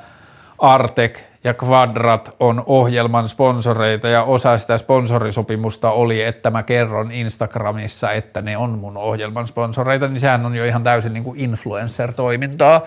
Tai se, että mulla on jo ollut joku ne Outli-jaksot, jossa Outli maksoi mulle siitä, että mä teen tässä keskusteluohjelmassa jaksoja Outlin määrittämästä aiheesta, mutta mä itse valitsin vieraat ja kulman siihen. Mutta joo, ne on niinku sitä influencer-toimintaa niin sitten mä mietin tuota influenssausasiaa niin kuin omasta näkökulmasta, että a, että mulla on niin kuin kohta miljoona seuraajaa ja jotain, onko jotain asioita, mitä mä haaveilen esimerkiksi mun elämään, jota mä en itse pysty hoitamaan, joita mä voisin ehkä hoitaa, jos mä tekisin jonkun influenssaussopimuksen, voiko mä käyttää tätä mun reachia tai jotain niin mulla olevaa mediaa siihen, että, että mä oon yhteydessä johonkin toimijaan, jonka kanssa mä haluan tehdä jotain, bla bla bla, että voinko mä influenssoida jotain ja niin kuin itseäni hyödyttävällä tavalla, mä mietin sitä. Ja sitten niin kuin influenssaukseen liittyvä, mm, en mä halua siinäkään alkaa kritisoimaan kenenkään valintoja tai toimintatapoja, mutta mitä mä henkilökohtaisesti yritän pitää huolta tai olen toistaiseksi onnistunut pitämään huolta on se, että – mä en käytä tai kukaan kaupallinen toimija ei voi käyttää hyväksi mun influenssausta asioihin, joihin mä en itse usko tai vielä ehkä paremmin niin asioita, joita mä en muutenkin tekisi tai joista mä en olisi valmis puhumaan positiivisesti. Et esimerkiksi se Outli-jakso, niin mä olin suunnitellut jo vastaavia jaksoja ennen kuin Outli otti mua yhteyttä, niin sitten mä sain vaan tehtyä jonkun muun toisen rahoittamana, jota mä olisin tehnyt muutenkin. Niin sen mä koen, että se on vähän niin kuin mun vastuu influencerina, mutta sitten mä koen kyllä, että influenssereiden merkitys vaikuttajina laskee koko ajan, koska A, niitä on niin paljon, niitä on ollut niin monta vuotta, isoimmat tekee niin paljon kaupallisia sisältöjä, että jengi oppii lukemaan niistä vähän, ja se loppuaika, kun mä olin Instagramissa, niin mä rupesin lakkaan seuraamasta ihan vaikka mun ystäviäkin, mutta että kaikkia ihmisiä, joilla – oli niin paljon influenssaussisältöjä, että mä olin silleen, että hei, että mä en näe enää sua, että mä näen vaan näitä kaupallisia sisältöjä tai jotain niin kuin sisältöyhteistyöjuttuja, niin mä en, niin kuin, että mä mieluummin tunnen sut kuin sun sosiaalisen median presenssin tai jotain. Mutta joo, mm, ihmisillä on myös ehkä mun mielestä liikaa semmoista vihasuhdetta tai semmoista pilkallista suhdetta liittyen influenssaukseen, mitä keltään on pois. Tai no voihan se olla pois muilta joku niin kuin kulutushysterian luominen ja muuta, mutta ne on sitten jo monimutkaisia asioita ja ne ei liity pelkästään influenssaukseen. Ää, rakkaus, mä oon tehnyt tästä kaksituntisen jakson nimeltä Rakkaudesta, joka löytyy YouTubesta ja äänipalveluista, niin ehkä mä en ruveta puhua sitten. Nyt sitten kun musta tuntuu, että siihen on päivitettävä, niin ehkä mä teen uuden. Anteeksi anto. Tätä mä oon miettinyt lähiaikoina, kun mä törmäsin yhteen ihmiseen, joka oli loukannut aikaisemmin mua tosi verisesti. Ja sitten se oli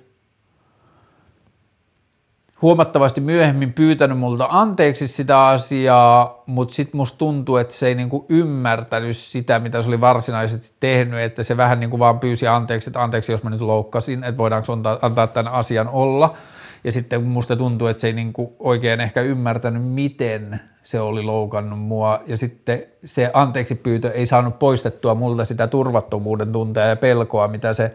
toiminta aiheutti, niin sitten musta tuntuu, että mä samaan aikaan onnistuin antamaan sille anteeksi, mutta sitten myös tiedostamaan sen, että tässä tilanteessa mulla ei ehkä ole kuitenkaan tarvetta jotenkin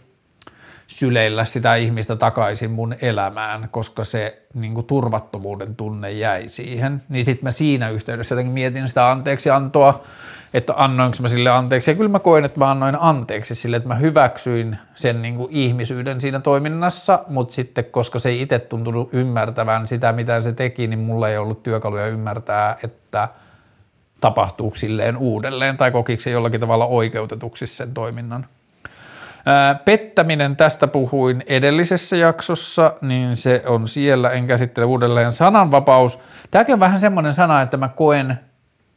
pääasiassa tätä sanaa käyttävän vain niiden, jotka rikkovat sitä tavalla, josta mä en ole ihan varma, niin tarviiko sitä rikkoa. Tai että sananvapauden perään huutavat usein vain ihmiset, jotka haluavat käyttää sitä siihen, että ne puhuu muista ihmisistä rumasti tämä on ollut mun kokemus. Mä en tiedä missä muissa kohtaa sananvapauden puolesta. Sitten on ne asiat, jotka ei tällä hetkellä ainakaan vielä niin kuin ole Suomessa uhattuna, mutta että sitten on poliittinen sananvapaus ja se, miten kauheita asioita on taas tapahtunut niin kuin liittyen Venäjän ja Valko-Venäjän ja Turkin ja Pohjois-Korean ja Kiinan ja minkä niin Kiinassa taas oli niin kuin kadonnut ihminen, joka oli puhunut jonkun puolueen puheenjohtajien seksuaalisesta ahdistelusta jotain, niin sitten sananvapaus on äärimmäisen tärkeää ja mun mielestä on tärkeämpää, että meillä on rajaton sananvapaus kuin meillä on rajattu sananvapaus, että vaikka mä oon sitä mieltä, että on tiettyjä asioita, joissa pitää löytyä ää, keinoja hmm, tehdä ihmisille selväksi, että ei ole oikein puhua esimerkiksi ihmisryhmistä niiden ihmisarvoa halventavasti tai jotenkin muuten – niin samaan aikaan mä ajattelen, että sananvapaus itsessään on niin tärkeää, että jos olisi pakko valita, ja mehän ei eletä mustavalkoisessa maailmassa, jossa olisi pakko valita vaan toinen, mutta jos pitäisi valita vaan toinen, niin sitten mä ehkä toivoisin, että me valittaisiin sananvapaus, joka on rajaton, kuin se, jota on rajoitettu. Ää, kamerat, tästä mä puhuin myös viime jaksossa. Ää, perspektiivi, niin ehkä perspektiiviin liittyen tärkeintä on se, että ihminen itse uskoo, ymmärtää, että hänen perspektiivinsä on rajallinen. Että se ei pysty näkemään niistä paikoista maailmaa, mistä muut ihmiset sen näkee. Ja vaikka se näkisi asiat kuinka selkeästi ja kirkkaasti, niin se pyrkii siihen, että se ymmärtäisi, että hänen perspektiivinsä ei pääse kattamaan kaikkea. Sitten jälleen kerran tunne tai ihmisen toimintamalli, joka on tuntunut mulle jotenkin pakenevalta, eli huoli. Mä en ole kovin huolehtivainen ihminen. Mä huolehdin asioista ihan ok, että mä en jätä asioita ihan hirveästi sille vaan, niin kuin että mä oon ihan ok huolellinen, ok huolellinen, kyllä mä teen tosiaan paljon asioita myös huolimattomasti, mutta mä en ole huolehtiva ihminen. Mä en käytä hirveästi aikaa asioista huolehtimiseen, jotka ei ole mun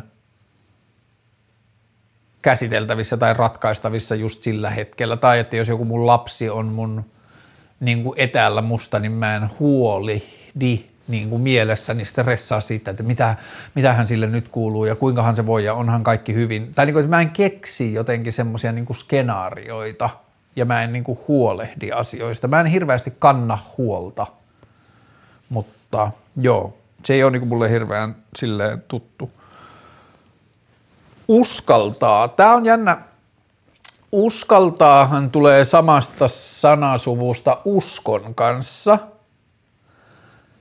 Ja se antaa niin ymmärtää, että uskaltamisessa olisi kyse siitä, että laittaa jonkun toimintansa tai tekemisen jonkun uskon varaan, että minä uskon, että tämä menee näin, jo, niin, ja sen takia uskallan tehdä jotain, mutta että mulle ehkä uskaltaminen on vähän niin kuin päinvastoin, että uskaltaminen, uskaltamista tarvitaan silloin, kun ei ole mitään tietoa tai ei ole mitään, mihin uskoo siihen liittyen –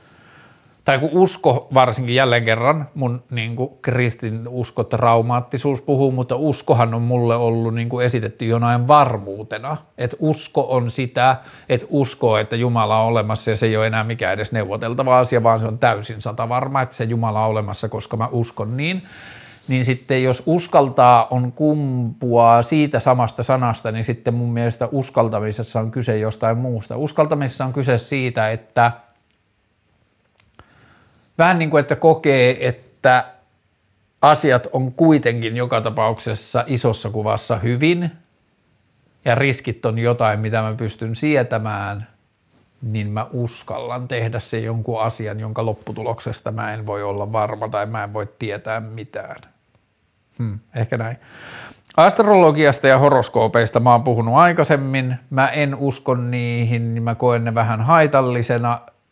jo liittyen ehkä just näihin usko- ja ulkopuolelta tulevat niin kuin perustelematon tietämys asioista. Kukaan ei osaa kertoa mulle, miksi nousevan kauriin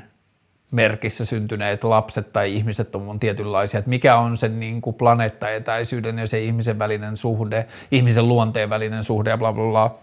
Ja sitten kun mä seuraan, miten astrologiaa käytetään, niin sitä käytetään tosi valikoivasti, että astrologiasta nostetaan se yksi elementti, joka liittyy siihen, tai ne elementit, jotka liittyy siihen hetkeen tai siihen tilanteeseen vääjäämättömästi, niin sitten se on todistus siitä, että astrologia tietää jotain. Öö, esiintymisjännityksestä mä oon puhunut kans ihan parin jakson sisään. 20-vuotiaus, siitä mä en tiedä kuin puolet, koska olen jo kohta 40-vuotius. Vuotias. Tota, ää, 20-vuotiuudessa varmaan tärkeintä on sisäistää se, ettei tarvitse tietää vielä yhtään mitään. Ja se on niin kuin mun mielestä asia, jonka ymmärtämiseen pitää tehdä tosi paljon aktiivista duunia, koska yhteiskunta ja kulttuuri väittää, väittää toisin. Yhteiskunta väittää, että sä olet just käynyt lukion, nyt sun pitää mennä hankkimaan itsellesi ammattia, sun pitää mennä opiskelemaan, sun pitää tietää, mitä sä haluat, bla bla bla. Fuck it, fuck you. 20-vuotiaana mun mielestä ihmisen pitää – ymmärtää, että se on etuoikeutetussa asemassa, koska sen ei tarvitse tietää yhtään mitään. Jos ei tiedä, mitä haluaa opiskella, niin 20-vuotias on täydellinen ikä paeta maasta ja lähteä vaan hunsvonttina pitämään niin monta välivuotta, kun tuntuu hyvältä. Ei ole yhtään kiire, yhtään mihinkään, ei ole mitään velvollisuuksia. Ei tarvi olla kouluja käytynä 25-vuotiaana, fuck it, ei todellakaan tarvi. Joo, 20-vuotias on jo aikuinen, se voi tehdä omaan elämään liittyviä niin valintoja, sillä ei ole velvollisuuksia enää mihinkään eikä kellekään. Se on käynyt pakolliset koulut, sen vanhemmille sillä ei ole enää mitään velvollisuutta omaan va- va- elämän valintoihin liittyvistä asioista, sillä ei ole mitään selittelyvelvollisuutta – 20-vuotias on täydellisessä iässä tekemään omat päätöksensä liittyen vaikka vanhempien kasvattamaan uskonnollisuuteen, mitä aikaisemmin sen parempi, mutta 20-vuotias on jo niin turvallisella tontilla sen kanssa. Joo, 20-vuotias on tosi hyvä aika siinä, että se on täysin vitu wildcard, että siinä kohtaa ei mun mielestä tarvitse tietää elämästä yhtään mitään, ja mitä paremmin se ymmärtää, ettei edes voi tietää elämästä juuri yhtään mitään, niin sen paremmassa asemassa on. Joo. Äh, delegatiivinen demokratia. Äh, yksi tärkeimmistä elementeistä suhteessa siihen, miksi mä tiedän, että nykyinen demokratia on täysin perseestä ja huono järjestelmä. Delegatiivinen demokratia on yksinkertaisuudessaan sitä, että sä delegoit sun päätäntävallan eri asioissa eri ihmisille – ja jos sä sisäistät ton lauseen, niin toi itsenään on jo tosi suuri poikkeus siitä, miten meidän nykyinen edustuksellinen demokratia toimii, koska ää, nykyisessä sä ulkoistat kaiken sun poliittisen vallan neljän vuoden välein yhdelle ihmiselle, ja delegatiivinen demokratia, sä delegoit sun vallan eri ihmisille eri tilanteissa, ja sä voit ottaa sen tarvittaessa myös pois. Mä en tiedä, kun mä en ole tutustunut delegatiiviseen demokratiaan niin paljon, niin mä en tiedä kaikista siis niistä ulottuvuuksista, että kattaako se niitä asioita, miten mä itse kelaan, miten täydellinen demokratia toimii, mutta dele- mulle de, niin kuin demokratiassa ihminen itse voi myös niin kuin siirtyä päättämään niistä asioista, mihin se ei koe, että on ketään muuta, kelle se voisi siirtää sitä päätäntää, että hän itse kokee tietävänsä siinä asiassa oman kantansa ja näkemyksensä parhaiten, ja sitten kuka tahansa voi alkaa keräämään itselle niitä delegointeja muilta siihen asiaan liittyen, että kun sä osallistut keskusteluun, niin sitten sä viet mukana niiden ihmisten äänenpainot, jotka on sulle delegoineet oman valtansa, ja sitten sama ulospäin, että vaikka sä keräät delegoin, delegoitua valtaa johonkin aiheeseen liittyen, niin sitten sä voit taas delegoida sen edelleen, kunhan kaikki tietää siitä ja kunhan se on avointa, niin sitten sä voit delegoida sen taas sitten edelleen, että sun ympärillä on ihmisiä, jotka luottaa suhun, vaikka sanotaan lasten kasvatukseen tai pedagogiikkaan liittyvissä asioissa, koska sä oot pedagogiikan tohtori, mutta sä itse tiedät, että joku tyyppi, jota sä ihailet, joka on sun inspiraatio siinä ajattelussa, tietää vielä paremmin, niin sä delegoit ne eteenpäin, niin se on tosi fair and straight, kunhan ne ihmiset, jotka on delegoinut sen äänensä sulle, tietää, että se ääni menee eteenpäin. Mutta joo. Ää, ää, Beatles, ää, tähän liittyen – Mä oon kuunnellut nyt semmoista bändiä kuin Parcels, eli P-A-R-C-E-L-S, niin niiden Colors, äh, Color Studio-esityksessä YouTubessa on semmoinen biisi kuin Lighten Up, niin se Parcelsin toinen pää, siinä on kaksi päälauleja, niin se toinen päälauleja näyttää siinä livessä ihan täysin George Harrisonilta ja se on tosi hauskaa, mutta se on tosi hyvä biisi ja bändi myös. Ää, erillisyysharha, hyvä öö, ja vaikea. Hmm. Saman aikaa erillisyys on tosi harhaa ja tosi totta. Se, miten se on totta, on se, että maailmahan jakautuu, tietoisuuden näkökulmasta maailma jakautuu täysin kahteen. Että on se universum, joka tapahtuu sen tietoisen olennon – kehon rajojen sisäpuolella, eli toisin sanoen, kun mä olen tietoinen olento, niin on se universum, joka tapahtuu mun nahan ja tämän niin kuin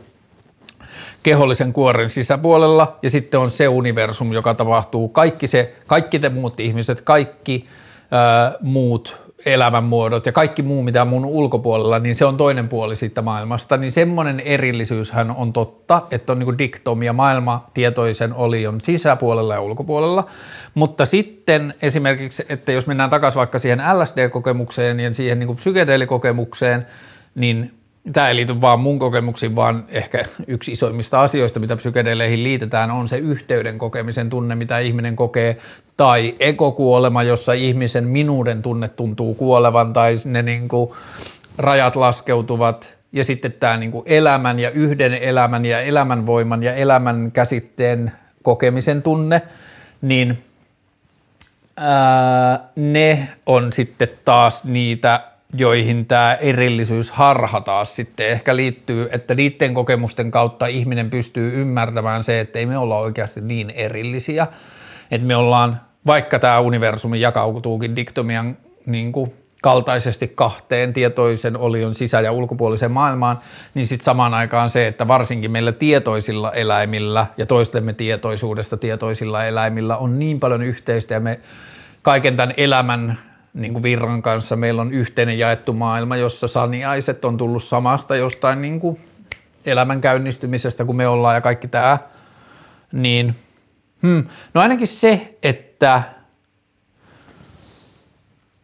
kun kristinusko ei dikkaa hirveästi puhua tietoisuudesta ja kristinusko on määrittänyt vuosituhansien aikana meidän länsimaista ihmiskuvaa ja maailmankuvaa tosi paljon, niin sitten olisi ehkä tärkeää niin kuin murentaa tuota erillisyysharhaa kaikin mahdollisin tavoin ja puhua siitä niin kuin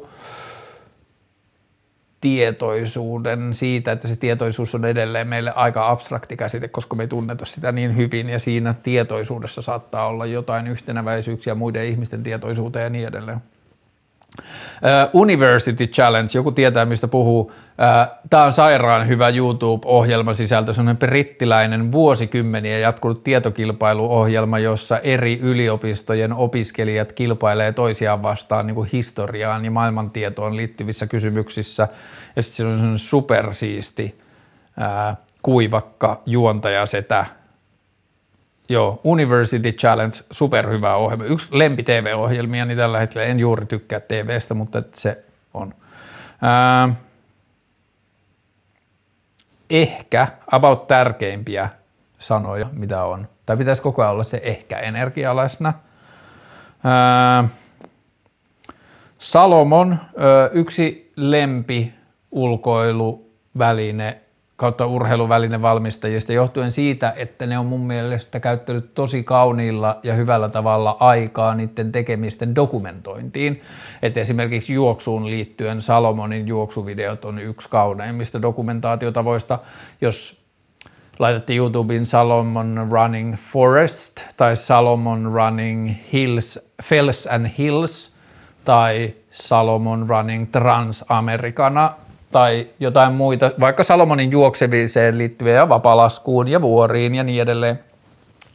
Niin Salomon, ja sitten Salomonilla on pitkät juuret tuommoiseen niin Alppien lähellä tapahtuvaan kehi- tai vuorien lähellä tapahtuvaan kehitystoimintaan ja niin edelleen, niin hmm, en mä tiedä. Tämä oli aiheena Salomon. Mä dikkaan Salomonista ja mulla on jonkun verran Salomonin varusteita, mutta sitten dikkaan monista muistakin. Ää, pyykkipäivä, mun luottopesu, tässä mun superisossa taloyhtiössä on kaksi pyykkitupaa ja mä oon käyttänyt aina vaan toista, jossa on tosi iso yksi klonks klonks pesukone – niin se meni paskaksi. Nyt mä oon siirtynyt käyttämään sitä toista pesutuvaa. Siellä toisessa, mitä mä oon käyttänyt, niin siellä on vain kuivaushuone sen pyykkikoneen lisäksi. Tuolla on kuivausrumpupyykki kahden pyykkikoneen lisäksi. Eli mä voin varata pyykkivuoron, pestä yhtä aikaa kaksi koneellista pyykkiä ja kuivattaa ne kuivausrummussa, niin tämä mun pyykkipäivän luonne on muuttunut ihan täysin, kuin aikaisemmin mä olin niin kuin, jos mä pidin pyykkipäivän, niin mä pesin väri- ja valkopyykit, tai vielä ehkä kolmannenkin kuumat valkopyykit laulaa, mutta että mä pesin vähintään kaksi py- koneellista pyykkiä peräkkäin, ja sitten mä vielä kuivutin ne, niin mä olin ehkä neljä tai viisi tuntia kotona kiinni, että mä voi lähteä mihinkään. Nyt mun koko pyykkipäivä on hoidettu puolessa toista tunnissa. Auringonlasku, yksi lempiasioita, niin auringon nousun ohella. Ää, DIY, do it yourself. Skeittauksessa ja skeittikulttuurissa tosi tosi tärkeä ilmiö, joka on muuttanut koko lajin luonnetta – ja niin kuin tapaa, fyysistä tapaa, millä urheillaan, että kun oli skeittiparkit, jotka oli niin kuin silleen ammattilaisten rakentamia ja semmoisen niin skeittiparkkikulttuurista tulevien skeittiparkkien rakentamia, ja sitten kun alkoi syntyä DIY-kulttuuri, eli ruvettiin rakentamaan betoniparkkia siltojen alle tai hylätyille teollisuustonteille tai jotain muuta, niin sitten ruvettiin käyttämään vaan niitä niin kuin asioita tai pinnanmuotoja tai jotain muuta, mitä oli saatavilla, niin se meni niin syvälle, että se rupesi vaikuttaa ihan siihen, miten fyysisesti skeitataan, millaisia temppuja tehdään ja miten mennään eri kohdista ja muuta. Ja DIY on ollut muutenkin mun elämässä tosi tärkeä juttu, että on ollut niin kuin toi cine- ja lehtikulttuuri ja semmoinen niin kuin, vähän niin kuin vallanottaminen omiin käsiin, että ei tarvi olla portinvartioita, vaan tehdään sitä, mikä tuntuu järkevältä ja kiinnostavalta ja niin edelleen – Ehkä teen, no mm, ehkä tämä keskusteluohjelma ja niin podcastithan on modernia DIYta myös, koska aikoinaan oli se, että radiotoimittajat tai radiot saivat päättää, kenen vaikka puheohjelmat tulevat eetteriin, niin nyt sitten on DIY-kulttuuri, jota tämäkin edustaa, että mä oon niin rakentanut itse tämän alustan tai ottanut internetistä ne palikat, mitä on tarjossa ja tehnyt itse tämän mahdollisuuden tehdä tämmöistä keskusteluohjelmaa. Päivi Räsänen Mä en halua haukkua ihmisiä, mutta Päivi Räsänen pienellä kirjoitettuna on hyvä esimerkki siitä, mitä uskonnon sisällä moni kristittyhän loukkaantuu tai uskonnollinen ihminen loukkaantuu siitä, että jos mä sanon, että Päivi Räsänen tiivistää mulle monia uskonnon ongelmia, niin moni uskovainen ihminenhän loukkaantuu siitä ja ne sanoo, että ei Päivi Räsänen edes edusta uskonnollisuutta, että se edustaa vihamielisyyttä ja kaikkea muuta, mutta missä Päivi Räsänen edustaa uskonnollisuutta on se, että se saa tietonsa jostain muualta ja hän ei voi sille mitään, kun se tulee taivaasta ja se tulee Jumalalta ja se niin kuin oikea ja väärä tulee raamatusta, joka on häntä pyhempi todennäköisyys. Eihän Päivi Räsänen itse voi tietää, mikä maailmassa on oikein väärin, kun raamattu on vuosituhansia vanha ja Jumalan kirjo osittain kirjoittava ja niin edelleen. Totta kai se totuus on suurempi kuin mitä ikinä Päivi Räsänen voisi itse keksiä. Niin se on niin kuin, tiivistää paljon uskonnon ongelmia, vaikka mä tiedän, että sillä ei ole paljon modernin uskonnollisuuden kanssa enää tekemistä. Ää, mielipiteet, tässä joku on rikkonut sääntöjä, kun mä sanoin, että yhden sana aiheet, mutta joku laittanut mielipiteet Walrusin kommentit elokapinasta, eli Nalle Walrus, mun piti googlata. Tämä kertoo tästä hyvästä tilanteesta, kun ei ole enää sosiaalisessa mediassa ja muutenkin vähentänyt median kulutusta, niin ei tiedä enää niin tästä kohuista, mutta niin mun piti googlata, että mitä Valruus on sanonut elokapinasta, ja sitten se oli sanonut kahdessa eri haastattelussa, siltä oli kysytty sama asia, se oli sanonut vähän eri niin kuin, isot linjat samalla lailla, mutta sitten niin kuin se oli kääntynyt vähän eri suuntiin. Mutta se iso linja oli se, että joo, joo, nuorten pitääkin niin kuin vastustaa asioita ja myös, että nuorten pitää tehdä vähän niin kuin tyhmiä asioita ja niin edelleen. Mutta sitten siinä toisessa haastattelussa meni semmoiseen vähän niin kuin patronizing moodiin, että ää, No sitten kun nämä nuoret ottavat selvää niin kuin metsien ja hiilidioksidin välistä suhteesta ja niin edelleen, niin he sitten ehkä vähän skarppaavat ja sitten, että ja toisessa haastattelussa se oli taas mennyt siihen, että siis luonnon ainoa pelastushan on kapitalismi, että niin kauan kuin ihmiset ei saa sitä rahaa, niin eihän ne niin kuin, että sitten vasta kun se niin kuin kapitalisoidaan, sitten vasta se pelastetaan. Ja siinä keskustelussa mä näin taas sen, että mikä mulle on niin kuin tämän markkinataloususkovaisen niin kuin maailmankuvan ongelma on se, että kun nähdään asiat niin mustavalkoisena, että on joko markkinatalous tai sitten on kommunismi, jossa kaikki bisnes on kiellettyä, mutta ei nähdä sitä, että on niin kuin yhteisön tekemiä asioita, joita tehdään ei siksi, että niistä tehtäisiin rahaa, vaan siksi, että ratkaistaan ihmisillä oleva tarve. Vaikka niin kuin tämä mun aikaisempi Volt-esimerkki, Volt ilman volttia tai vaikka joku ruokateollisuus ilman niin kuin voiton tavoittelua, että miten tuotetaan perunoita lyhin matka pellolta ihmisen kotiin niin, että sen tarkoitus ei ole tuottaa kenellekään voittoa siinä matkalla, vaan antaa kaikille siihen osallistuville palkka. Niin tällainen ajattelu puuttuu kokonaan siitä markkinatalouskelasta, mutta Valruus oli mun mielestä just sitä mieltä elokapinasta, mitä sen niin, niin kuin ikäisen ihmisen keskimäärin kuuluu ollakin, että nuorten tehtävä on suivaantua vanhempien konservatismista ja vanhempien ihmisten tehtävä on suhtautua nuorten muutoshalukkuudesta. Mm. Journalismi. Mä mietin journalismia pitkästä aikaa ehkä sitten tuolla, kun mä kävin katsoa Wes Anderson elokuvan, kun sehän kertoo semmoisesta kuvitteellisesta aikakausi- tai viikkolehdestä The French Dispatch, jota niin kuin Ranskassa – tekevät amerikkalaiset toimittajat, niin, niin tota, se oli myös vähän semmoinen niin kuin selkeästi Wes Andersonin oma semmoinen niin kuin rakkauskirje journalismille ja jollekin The New York Magazinelle tai New Yorkerille ja niin kuin sille meiningille. Ähm, Mutta sitten mä huomaan koko ajan, että niin paljon kuin mä oon journalismia rakastanut elämässäni ja käyttänyt siihen aikaan, niin sitten menen koko ajan – vaikka tämänkin voi laskea journalismiksi, tämän koko keskusteluohjelman ja niin edelleen, mutta sitten mä menen sitä sanasta journalismia, siitä kulttuurista kauemmaksi, kun siinä tuntuu, että siinä niin kuin ollaan siellä jossain semmoisessa hiekkalinnassa ja ollaan vähän mustasukkaisia siitä, että mikä nyt on journalismia ja mikä ei ja mikä on toimittaja, kuka on vaan joku harrastelija toimittaja ja niin edelleen, niin sitten, hmm, ja sitten kun journalismiin liittyy myös nykypäivänä ehkä enemmän kuin aikaisemmin, tai se on tullut lähemmäksi journalismia se, että sillä pitää tehdä rahaa. Kyllähän medioiden takana on aina ollut ihmisiä, jotka on perustanut osittain, tai ei välttämättä aina, mutta että on niin medioihin liittyen tai mediataloihin on aina liittynyt se markkinatalous, mutta että sitten se on onnistuttu pitämään mun mielestä aikaisemmin kauempana journalismista, ja nyt sitten niin kuin Helsingin Sanomienkin toimittaja joutuu miettimään sitä, että millainen nettisivun otsikko tästä tehdään, että se saa mahdollisimman paljon klikkejä. Öö, öö, sisko, öö, mun perheessä tuli ensimmäinen ihminen ulos ei heteroseksuaalisessa parisuhteessa ja oli hauskaa huomata, miten jotenkin niin kuin – pieni ja puhtoisen, vaan sille ilahtunut suhde koko perheellä oli siihen suhteessa siihen, että jos 15 vuotta sitten niin kuin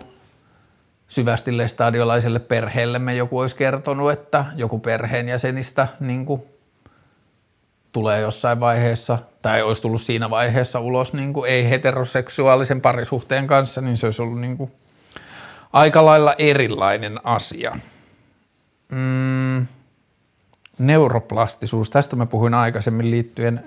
päihteisiin ja niihin liittyihin, liittyviin ongelmiin, tai siis niin kuin vaaroihin liittyen nuoruuteen. Absolutisti, mähän mä aina välillä mietin, että onko mä absolutisti, kun yleisestihän yhteiskunnassa absolutismi tarkoittaa alkoholista kieltäytymistä, koska huumeita ei ole olemassa, mutta sitten kun mä oon vaikka satunnainen pilvenvoltteja, niin onko mä silloin, voiko mä kutsua ne itseäni, itseäni absolutistiksi, mutta alkoholin suhteenhan mä olen absolutisti. Mm. Matkustusunelmat. Niitä on kyllä paljon, mutta ne on myös aika silleen – että ne ei ole kovin tarkasti määritettyjä, että mulla on vaan paljon sellaista, että mä vaan haluan olla erilaisissa paikoissa, paikoissa, joissa puhutaan eri kieltä ja vesihanat toimii erillä lailla ja maitopurkit näyttää eriltä ja bussilippu ostetaan eri tavalla ja niin kuin kaikki on vaan silleen vierasta ja outoa, niin mä haluan kokea sellaisia mahdollisimman erilaisia paikkoja mahdollisimman monta elämäni aikana, että mun haave ehkä matkustukseen on se, että mä haluaisin olla paikoissa – kahdesta viikosta kuukauteen, että mä saan kokea sen arjen rytmin siellä paikassa, että minkälaista on ihmisten perus, niin kuin, että mä saisin vähän nähdä sitä, että minkälaista on ihmisen perusarki paikassa X, niin se on niin kuin sellainen matkailu, jota mä haluaisin nähdä tai tehdä elämässäni. on Himalajavaellus yksi matkoista, joista mä unelmoin, että mä menisin jonnekin kylään X Himalajalle ja sitten mä kävelisin kahdeksan päivää jotain vuoripolkuja ja näkisin asioita ja nukkuisin teltassa tai sitten jossain seuraavissa kylissä. Mm. Lempieläimet. Mistä eläimistä mä tykkään? Karhuissa on kyllä jotain lupsakkuutta. Joo. Ää, häpeä. Ää, joku Hesarin juttu fuck, mikä se oli? Viimeisen pari viikon aikana joku Hesari-juttu alkoi niin kuin häpeän käsittelyllä, tai se alkoi siitä, että häpeä on ihmiselle ja yhteisölle hyödyllinen toimintamalli, koska se korjaa, auttaa ihmisiä korjaamaan haitallisia toimintamalleja tai jotain. Ja mä en ole ihan varma siitä, että onko toi vaan asia, joka on opetettu meille, että se on niin, koska – me, yksi asia, jossa mä näen konkreettisesti niin kuin syyllisyyttä ja häpeää, on ihmisten tupakointi. Et jos ne polttaa tupakkaa, niin mä näen tosi paljon sitä, että samaan aikaan kun ne polttaa sitä, niin ne häpeää sitä. Ja mä en koe, että se auttaa niitä lopettamaan. Ja musta häpeä on niin kuin yksi niin kuin tällaisia, jännä tämä jakso, että tästä tulee tämmöinen niin kristinuskojakso, niin kuin kaikki asiat liittyy mukaan jotenkin kristinuskoon, mutta häpeähän on yksi kristinuskon tärkeitä työkaluja ja syyllistäminen ja syyllisyys, mutta joo, mä en oikein usko häpeään. Mä en usko, että siitä on hyötyä. Mä uskon, että se on olemassa, mutta mä en usko, että siitä on hyötyä. Mä en usko, että häpeä auttaa ihmisiä toimimaan ja varsinkaan häpeän tuottaminen ihmiselle, niin se aiheuttaa vain kärsimystä ja ahistusta, ei sitä, että se ihminen parantaisi käytöstä. Ja tätä esimerkiksi vasemmisto tai mun kaltaista maailmankuvaa jakava maailma, jossa niin kuin yritetään saattaa häpeään erillä tavalla ajattelevia jotain rasisteja tai sovinisteja tai jotain muuta, niin mä en vaan usko, että se tuottaa mitään hyvää. Ähm, edibles. Edibles viittaa varmaan siis tässä yhteydessä syötävien kannabistuotteisiin, ja nehän on ihan, tai no ei ihan, mutta aika lailla eri peli kuin poltettu kannabis, ja ne kirjautuu johonkin eri kohtaa aivoissa, ja niiden vaikutukset voi olla kokeneellekin kannabiksen polttajalle huomattavasti pidemmät ja oudommat ja psykedeellisemmät ja syvemmät ja ihmiset on kokenut munkin lähellä kaiken maailman aikaluuppeja ja kaikkea sellaista, että samoin kuin kaikkiin päihteisiin myös syötävään kannabikseen pitää suhtautua kunnioittavasti ja varovaisesti. Pink Floyd. Mä löysin muuten tällä viikolla hienon vanhan Led Zeppelin kiertuepaidan, mutta tota, Pink Floyd, yksi mun tärkeitä niin teiniän bändejä, joista mä tykkään edelleen. Mutta eikö se ole vähän niin, että kaikkien teininä pitää kuunnella jossain vaiheessa Pink Floydia? Mutta joo, Pink Floyd on ollut mulle tosi tärkeä bändi joskus junnuna ja jättänyt varmasti paljon niin kuin jälkiä. Ää, Oo, nyt mun, mä päivitin mun Instagramiin, että mitä kysymyksiä tänne on tullut, niin kuinka paljon tänne on tullut, kun mä mietin jo, että onpas tässä taas tullut puhuttua aika pitkään. Nyt on puhuttu jo kaksi ja puoli tuntia. Nice, ihan sama. Mä puhun niin kauan, että nämä kysymykset loppuu. Mutta joo, Pink Floyd on tosi siisti bändi ja jos et ole kuunnellut Pink Floydia, niin kuuntele vaikka Animals-albumi. Tai High Hopes-kappale, joka on kyllä vähän uudempi, mutta Echoes-kappale tai koko Dark Side of the, mm, kaikki Pink Floyd, joo joo, hyvä bändi. Ää, yksilöllisyys. Yksilöllisyys on siitä kiinnostava asia, että milloin se on illuusio ja milloin ei. Mä muistan, että mulle semmoinen, olin mä tietenkin huomannut sen aikaisemmin, Mutta yksi konkreettinen kohta, missä mä huomasin, oli joskus kymmenen vuotta sitten, mitä lie Mulla on ollut ehkä se 15 vuotta se ajatus jostain semmoista niin kuin klassisista vaatekappaleista ja semmoinen ajatus, että mitä jos olisi pelkästään vaatteita, jotka olisi voinut olla jo olemassa 50 vuotta sitten, eikä puhuta nyt mistään retrosta ja vintagesta, vaan puhutaan siitä, että minkälaisia on ne vaatteet, jotka on ollut pitkään ja on helppo kuvitella, että ne on olemassa pitkään, niin siinä oli se ajatus, että se voisi olla jotain niin kuin vastuullista kuluttamista, että ostaisi vaan vaatteita, jotka on mahdollisimman irti sen päivän niin kuin, että sille on todiste, että se on kestänyt jonkun aikaa. Ja sitten mä keksin, että joo, hattu, että mä haluan kesäksi hatun, että mä haluan niin kuin huopahatun. Jos mä olin jossain Ruotsissa kavereiden kanssa ja sitten sillä vanha hattukauppa ja sitten mä ostin vanhan klassisen hatun. Ja sitten meni tyyliin vuosi ja sitten huopahatuista, tietynlaista huopahatuista tuli semmoinen niin kuin jotenkin semmoinen trendijuttu ja semmoinen niin kuin bloggarijuttu ja joku flow-festivaali ja hipsterpilkka ja joku semmoinen, niin kuin sitten tuli semmoinen läppä – et vitun huopahattuspedet. Ja niin kuin siis semmoinen, että siitä tuli semmoinen niin, niin iso ilmiö, että se rupesi jo ärsyttää ihmisiä. Ja sitten kun mä tiesin, että siinä vaiheessa mä olin niin kuin, ne syyt, miksi mä olin ostanut se huopahatun, niin ne ei ollut mitkään tyyliblogit tai ne ei ollut mitkään muotilehdet tai ne ei ollut mitkään Selected Hommen kuvastot tai ne ei ollut mitkään vaatekaupan tarjonta tai muuta, että mä menin semmoiselle niin kuin 60-vuotiaalle rouvalle joku Margareetta, jolla oli joku hattukauppa jossain Tukholman laitakaupungilla, mistä mä ostin sen hattuni, niin mä tajusin, että samaan aikaan, kun joku voi musta tuntua yksilöllisyydeltä, niin se ei yksilölliseltä valinnalta tai yksilölliseltä kiinnostuksen kohteelta, niin se ei silti tarkoita sitä, että mä olisin immuuni jotenkin trendeille tai asioille, jotka tapahtuu näin hitaina, isoina sykleinä, joissa yksityiskohtia voi olla hankala irrottaa, mutta että se kokonaisuus liittyy johonkin laajempaan, vaikka klassisempaan miesten pukeutumiseen tai klassisen pukeutumisen nousuun tai jotakin muuta, ja saman ilmiön mä huomasin muun muassa kiipeilyharrastuksessa, että kun mä aloin bolderoimaan, mä luulin, että mä, tai en mä luullut, mutta että mä ajattelin, että mä oon niin kuin tehnyt sen polkuni sinne boulderiseinän juurelle jotenkin täysin niin kuin ainutlaatuisen omatoimisesti ja niin kuin fuck it, että se on mun omien kiinnostuksen kohde, ja sitten yhtäkkiä mä huomasin, että se on silleen tyyli maailman suosituin harrastus, niin sitten mä taas tajusin, että haa, että eihän tämä ole mikään, niin kuin, vaikka se kuinka tuntuisi musta yksilölliseltä, niin silti mä en ole millään tavalla immuuni jollekin semmoisille niin ilmiöiden aalloille ja jollekin sellaisille niin kuin megatrendeille ja jollekin muulle. Mm, en tiedä vastaisiko tähän niin kuin kysyjän esittämään ajatukseen yksilöllisyydestä, mutta se on ollut sellainen kulma siitä, mitä mä oon miettinyt. Mm. Tauski. en mä tiedä, onko mulla Tauskista mitään fiksua sanottavaa, mutta tosi erikoinen ilmiö suomalaista popkulttuuria. Ää, Täällä on jännä näissä uusissa, mitä tulee, on tosi paljon semmoisia, mitä mä oon käsitellyt jo. Viherkasvit, mulla on ollut vähän nyt vaikeita hetkiä viherkasvien kanssa, kun jotkut kasvit on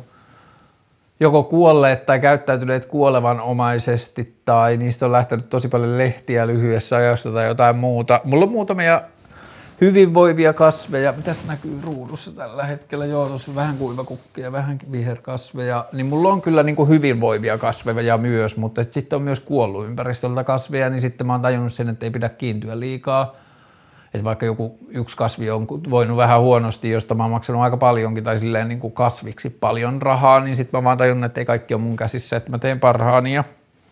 niin edelleen. Mutta että joo, kyllä mä luulen, että mä hankin lisää viherkasveja. Sitten pukeutuminen, pukeutumisesta mä ehkä jo vähän höpisinkin, mutta pukeutumisessa mulle tärkeää on se jotenkin yrittää löytää vaatteita, joiden mä kuvittelen, että ne olisi voinut olla olemassa jo niin kuin x 10 vuotta sitten, ja mä pystyn kuvittelemaan niille x 10 vuotta eteenpäin, että ne olisi jotenkin täysin –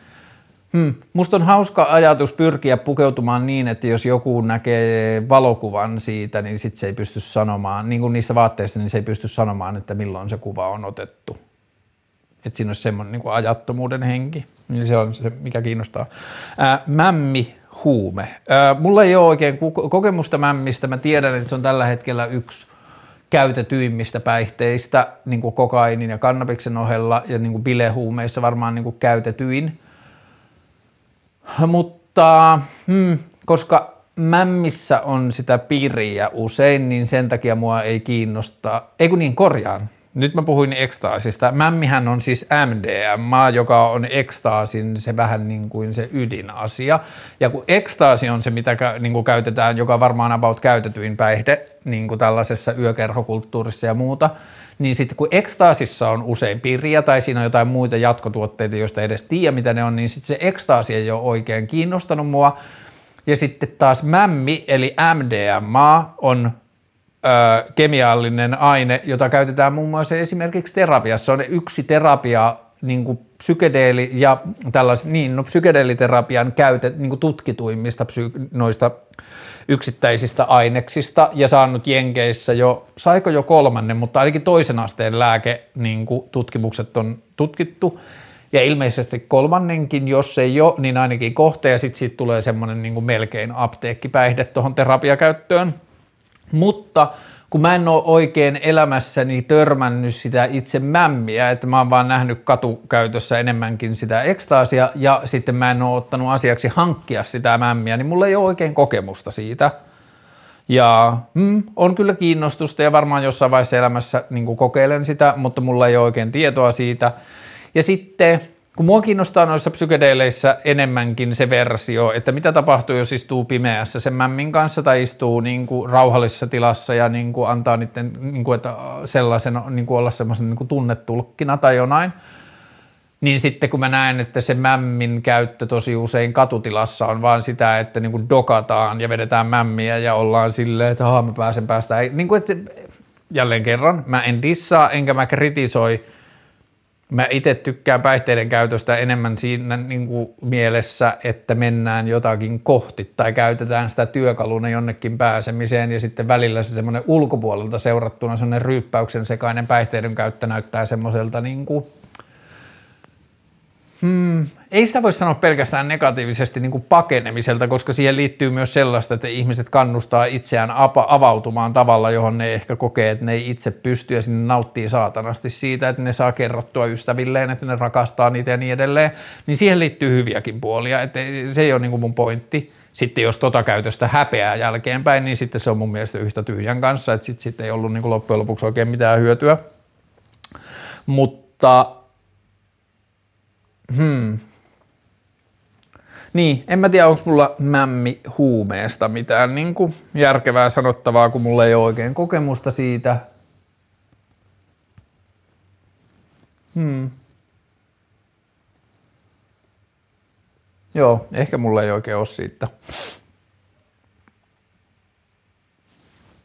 Liha. Liha on kyllä vähän ehkä liian iso asia niin kuin kunnolla käsiteltäväksi, mutta että semmoiset niin ehkä tärkeimmät ajatukset, mitä mulla on lihaan liittyen, niin meidän länsimaissa pitää ja maailmassa muutenkin vähentää lihan kulutusta ihan saatanasti, joka tarkoittaa sitä, että meidän pitää muuttaa sitä aikaisemmin mainittua maatalouden rakennetta ja lihan – hintaa ja saatavuutta ihan tosi paljon tulevina vuosina, että karjatalouden metaanipäästöt on yksi ilmastonmuutoksen suurimmista haita, niin kuin haitanaiheuttajista. That being said, mä oon lihansyöjä ja mä syön lihaa ja se liittyy varmaan aika paljon siihen, että mä oon vähän kuitenkin loppujen lopuksi sitä mieltä, että A, No oikeastaan se liittyy eniten siihen, että jos lihaa pitää vastustaa ja liha, ei se liity eniten siihen. Yksi iso syy siihen, että jos liha pitää vastustaa ja liha pitää, liha, niin taloutta pitää ajaa alas, niin se ei tapahdu, jos sitä vastustaa pelkästään ne, jotka ei sitä syö. Et niin kauan, että jos lihataloutta ajaa alas vain vegaanit, niin se ei tule tapahtumaan. Että se lihatalouden alasajon ymmärtäminen ja sen puolesta taisteleminen, niin sen pitää olla laajempi toiminta yhteiskunnassa.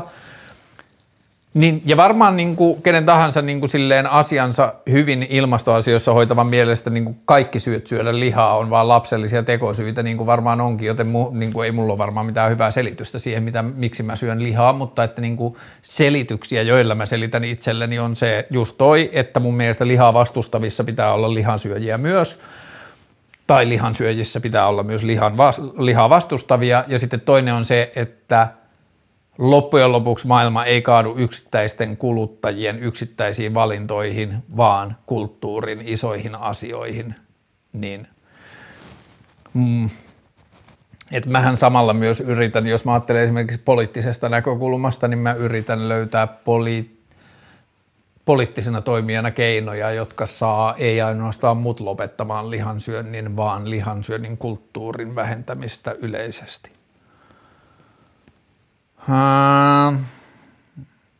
Singulariteetti. Singulariteetista musta tuntuu, että sitten tehdään, tai sehän on aika silleen utopistinen ja mystinen asia, kun se on vain yksi, mutta yksi semmoinen ulottuvuus, mitä mun mielestä singulariteetista laiminlyödään, on se, että niin iso osa meidän arjesta –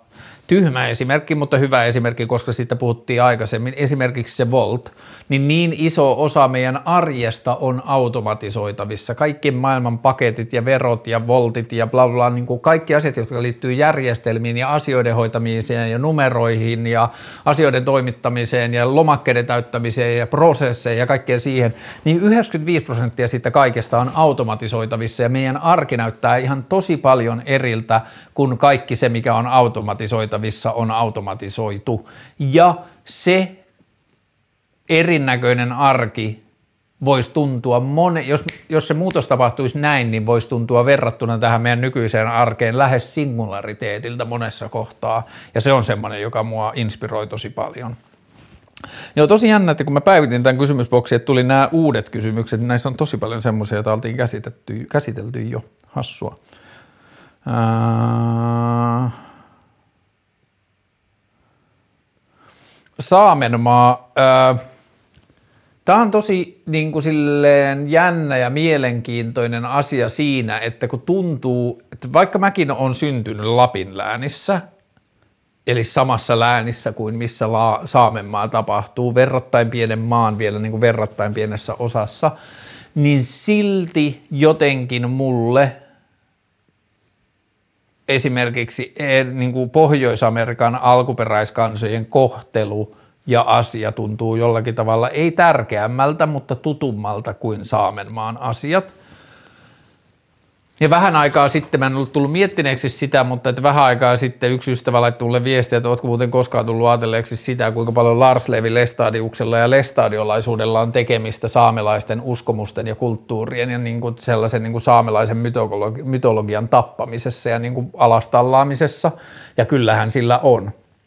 lestadiolaisuus nimenomaan alkoi siellä, ja sitten kun oli vain yksi ainoa usko ja yksi ainoa Jumala, niin kyllä siinä niin kuin vedettiin paljon niin kuin jotain saamelaista shamanismia ja kaikkea sitä maailmankuvaa niin kuin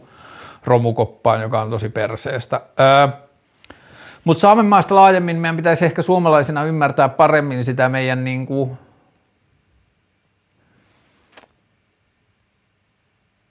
kulttuurista historiaa siinä, että mitä suomalaisuus on tehnyt saamelaisuudelle ja saamelaisten itsemääräämisoikeudelle ja saamelaisten maille ja tai mitä pohjoismaalaisuus on tehnyt saamelaisuudelle. Ja sitten niin kuin tämä niin kuin alkuasukkaiden rooli Suomessa ja maailmalla ja niin edelleen, niin se on ainakin on tärkeää, että se keskustelu niin kuin ottaa uusia kierroksia ja niin kuin siihen suhtaudutaan uusilla tavoilla. Öö. Iivan Puopolo, mä en tiedä, mm, kysytään. Mähän on tehnyt sen kanssa haastattelun. Mä oon sen jälkeen myös vlogeissa käsitellyt tosi paljon sitä, negatiivista ja vihamielistäkin ja väkivaltaistakin palautetta, mitä mä sain sen jälkeen siitä, että mä haastattelin Ivan Puopoloa, koska joidenkin mielestä sitä ei olisi saanut edes haastatella, mutta sitten mä en tiedä, onko nyt sitten tapahtunut jotain uusia Ivan Puopolo-asioita, johon multa pyydetään kommenttia, Ää, mutta mutta niin, mulla ei ole ehkä mitään uutta sanottavaa Ivan Puopolosta. Sen haastattelun voi katsoa sieltä ja sitten joistakin jaksoista voi löytyä sitä, mitä mä sanon sitten jälkeen tapahtuneesta keskustelusta. Sitten taas joku ei ole ymmärtänyt kysymystä, kun sanottiin, että yksi sana, mutta silti vastaan. Kristinuskon kritisointi todetaan hyväksi versus islaminuskon kritisointi todetaan rasismiksi tunnistan täysin ja mä koenkin vähän, että mulla on tietyllä tavalla oikeutta kritisoida kristinuskoa enemmän kuin islaminuskoa, koska mä oon itse kasvanut kristinuskossa ja mä oon kristinuskokulttuurin sisällä, mutta kyllä mä silti ajattelin, että aina kun mä kritisoin kristinuskoa, niin mä pyrin kritisoimaan sitä tavalla, joka kritisoisi kaikkia uskontoja tai kaikkia niitä haitallisia muotoja, mitä missä tahansa uskonnossa, vaikka sitten islaminuskossa on. Että kyllä mä koen olevani sillä tavalla reilu, että jos mä kritisoin, mun on helppo ottaa niitä esimerkkejä kristinuskosta ja mä tiedän eniten kristinuskon haitallisia puolia, koska mä oon nähnyt niitä eniten ja ne on niin kuin mulle lähimpänä, mutta ja sitten kristinuskoon ei kun islamin uskoon, että Suomessahan esimerkiksi islamin uskon kritisointi tarkoittaa jostain niin kuin, äh, Muhammedin pedofiliasta tai jostain terrorismista puhumista, ja sitten täytyy muistaa, että islamin uskoisia maailmassa joku miljardi, joista hä, niin kuin häviävän pieni osa ihmisistä on terroristeja tai häviävän pieni osa ihmisistä jotenkin hyväksyy jonkun Muhammedin pedofilian tai jotain, niin se, että kun meillä länkkäri islaminuskokritiikki on sellaista – niin kuin pick and choose juttua, niin sen takia musta ainakin tuntuu, että mun on helpompi kritisoida uskontoja kristinuskon kautta, koska mä näen niitä haita, mä osaan pimpoitata niitä haitallisia asioita siinä paremmin kuin mä osaisin vaikka islaminuskossa. Mutta silti on samaa mieltä tuosta huomiosta, että monestihan toi menee just noin, että kristinuskon kritisointi on semmoista liberaalia ja niin kuin kaupunkilaista hyvää meininkiä, mutta sitten islaminuskon kritisointi on ö, rasismia. Eutanasia, tästäkin mä oon puhunut aikaisemmin, mutta sitten eutanasia liittyy mulle semmoiseen vähän kuin esimerkiksi lestadiolaisuudessa opetettiin, että itsemurhan tehnyt ihminen joutuu helvettiin, koska se on vienyt, pää, niin kuin, että Jumalalla on oikeus päättää elämästä ja kuolemasta, ei ihmisestä, ihmisellä, niin mä oon eri mieltä tästä. Ihmisellä itsellään on kyllä oikeus päättää omasta elämästään, koska se ei ole saanut päättää siitä omasta syntymästään – niin mun mielestä itsemurhan moraalisointi on väärin ja samoin eutanasian moraalisointi on mun mielestä väärin. Ihmisellä pitää olla oikeus päättää omaan elämään liittyvistä asioista ja ää, silloin, jos kyse on lääketieteellisistä asioista, niin on mun mielestä järkevää, että lääketieteellä on kyvyt ja työvälineet auttaa ihmistä siinä oman päätöksen toteuttamisessa. Ää, sitten sitten, okei, okay, nyt oli tullut vielä pari kysymystä, mutta ne oli suunnilleen sitä, mitä mä olin jo vastannut. Okei, okay, nyt on kaikki Instagramin tulleet kysymykset käyty ja perinteinen vlogi vähän niin kuin loppuisi tähän. Mutta kun tässä vlogissa on nyt ollut toi Discord live päällä koko ajan, josta mä en tiedä, minkä verran siellä on ollut ihmisiä, niin nyt mä avaan vielä jakson lopuksi Discordin ja käyn kattoon että mitä tänne on tullut sillä aikaa, kun mä oon tehnyt tätä jaksoa. Ää, joo, nyt mä luen vähän. Ah, täällä sanotaan esimerkiksi, Discord-serverin linkin saa kyllä pysymään pidempään, kun vaihtaa voimassaoloajan ennen linkin jakamista. Hyvä tietää. Tällaisia asioita me tarvitsemme tietää Discordista. Sitten sanotaan kokaiinista, pitää olla huonoa kolaa, jos ei huomaa kumpaa on vetänyt, onko vetänyt kahvia vai kokaiinia, viitaten siis jaksossa ehdotettuun kofeiini kautta kolasokkotestiin. Joo, siis tämä oli vaan semmoinen niin kuin,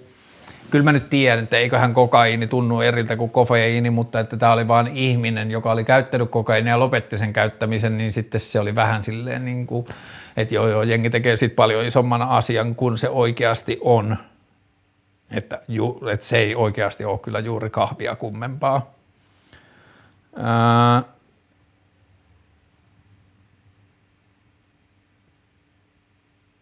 sitten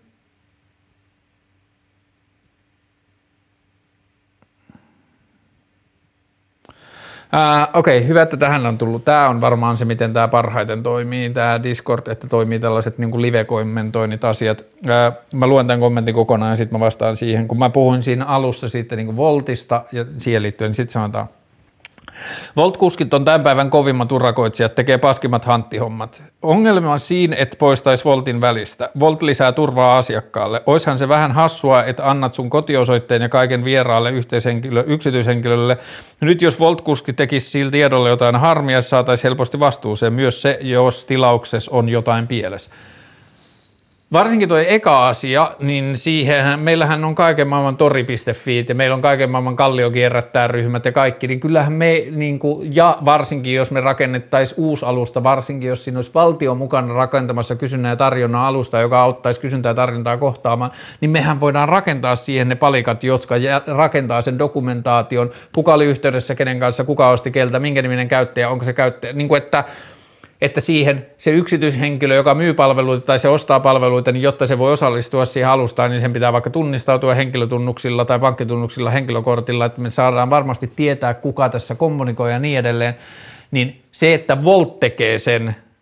niin eihän se tarkoita, että jos siitä välistä otetaan se voiton tekemisen ajatus ja tehdään siitä universaali alusta, niin sehän ei tarkoita sitä, että me poistettaisiin niitä turvallisuuselementtejä. Että mehän voidaan silti dokumentoida se asia samalla lailla ja tehdä se yhtä turvallisesti. Ja sitten tässä myös se, että myös se, jos tilauksessa on jotain pieles, niin semmoinen alusta, joka ei tee voittoa, niin sehän voi silti esimerkiksi, kun ihmiset on valmiita maksamaan siitä jonkun tietyn prosentin jokaista hankinnasta ylläpitokuluihin, niin sinnehän voidaan tehdä myös asiakaspalvelujärjestelmä.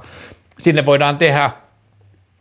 toiminto, jonne ihminen voi kertoa, että hei, että tässä, tai tällä hetkellä, jos sä ostat tori.fiistä tai sä ostat tekstiviestillä jonkun lehtiilmoituksen perusteella, niin kyllähän meillä on edelleen asioita, joissa meillä jää ihmisten välille. Se on hieno ominaisuus, että Voltilla on asiakaspalvelu, ja se hieno ominaisuus voidaan siirtää myös muihin sen niin kuin, tilalle rakennettaviin palveluihin, mutta saman aikaan on muistettava se, että maailma on toiminut – vuosikymmeniä ja vuosisatoja ihmisten välisellä, yksityishenkilöiden välisillä kaupankäynnillä ja kommunikaatiolla ilman, että siinä on ollut niitä rakenteita välissä. Ne rakenteet on hyvä bonus, mutta ne toimii myös ilman. That being said, jos me rakennetaan uusia rakenteita näiden mun mielestä turhien kaupallisten välito, niin välikäsitoimijoiden päälle, niin mehän voidaan rakentaa niiden välikäsitoimijoiden hyvät puolet niihin uusiin järjestelmiin ilman, että me te, niin haetaan niistä taloudellista voittoa. Ää, minkä verran Voice Channel, hmm. nyt kun mä katson, niin Voice Channel on ollut ainakin nyt ihan kivasti joku 15 ehkä, en tiedä minkä verran täällä on ollut jakson aikana, koska jaksostahan tuli pisin vlogi, mitä on tehty, eli kolme tuntinen. Tavoite oli tehdä vlogi, jossa käsiteltäisiin eniten aiheita, mitä on koskaan käsitelty. Mä luulen, että me onnistuttiin siinä. Tämän jakson aikakoodien nakuttaminenhan tuleekin olemaan sitten oma hommansa, koska niitä aiheita vaihtuu aika nopeasti. Mutta näin 50 tasalukuisen vlogin tehtyä, niin haluan kiittää kaikkia ihmisiä, jotka ovat näitä seuranneet toivottavasti ehkä jo osa teistä jatkaa näiden seuraamista jatkossakin. Näiden tekeminen on superpalkitsevaa ja käy mulle vähän niin kuin terapiasta ja riemukseni olen saanut palautteesta huomata, että sitä nämä joskus parhaimmillaan on myös kuulijoille. Mä oon saanut ihania viestejä ihmisiltä siitä, miten – nämä vlogit on äh, joillekin ihmisillä auttanut haastamaan tai tuottanut uusia näkökulmia niiden maailmankuviin tai asioihin, joiden kanssa ne on kipuillut ja tämä on saattanut tuottaa jollekin mikä parasta jotain niin kuin valonpilkahduksia synkältä vaikuttavaan arkeen tai maailmankuvaan tai jotain muuta, niin ihan olen etuoikeutettu ja otettu, kun saan olla avuksi ja tuottaa jotain asioita ihmisille tällä tekemiselläni. Hei, tuoret kiitokset. Tämä oli vlogi numero 50 ja ensimmäinen kokeilu vlogin tekemisestä livenä niin, että joku pystyy seuraamaan sitä koko ajan. Mä vähän mietin ja tutkin lopputuloksia ja sitten katsotaan, jos mä vielä ehkä tutkisin sitä Twitchiä, kun Twitchissä pystyisi tekemään sen liven videolla, niin selvitetään, tehdäänkö näin. Hyvä. Peace to the Middle East. Jatketaan pian. Moi.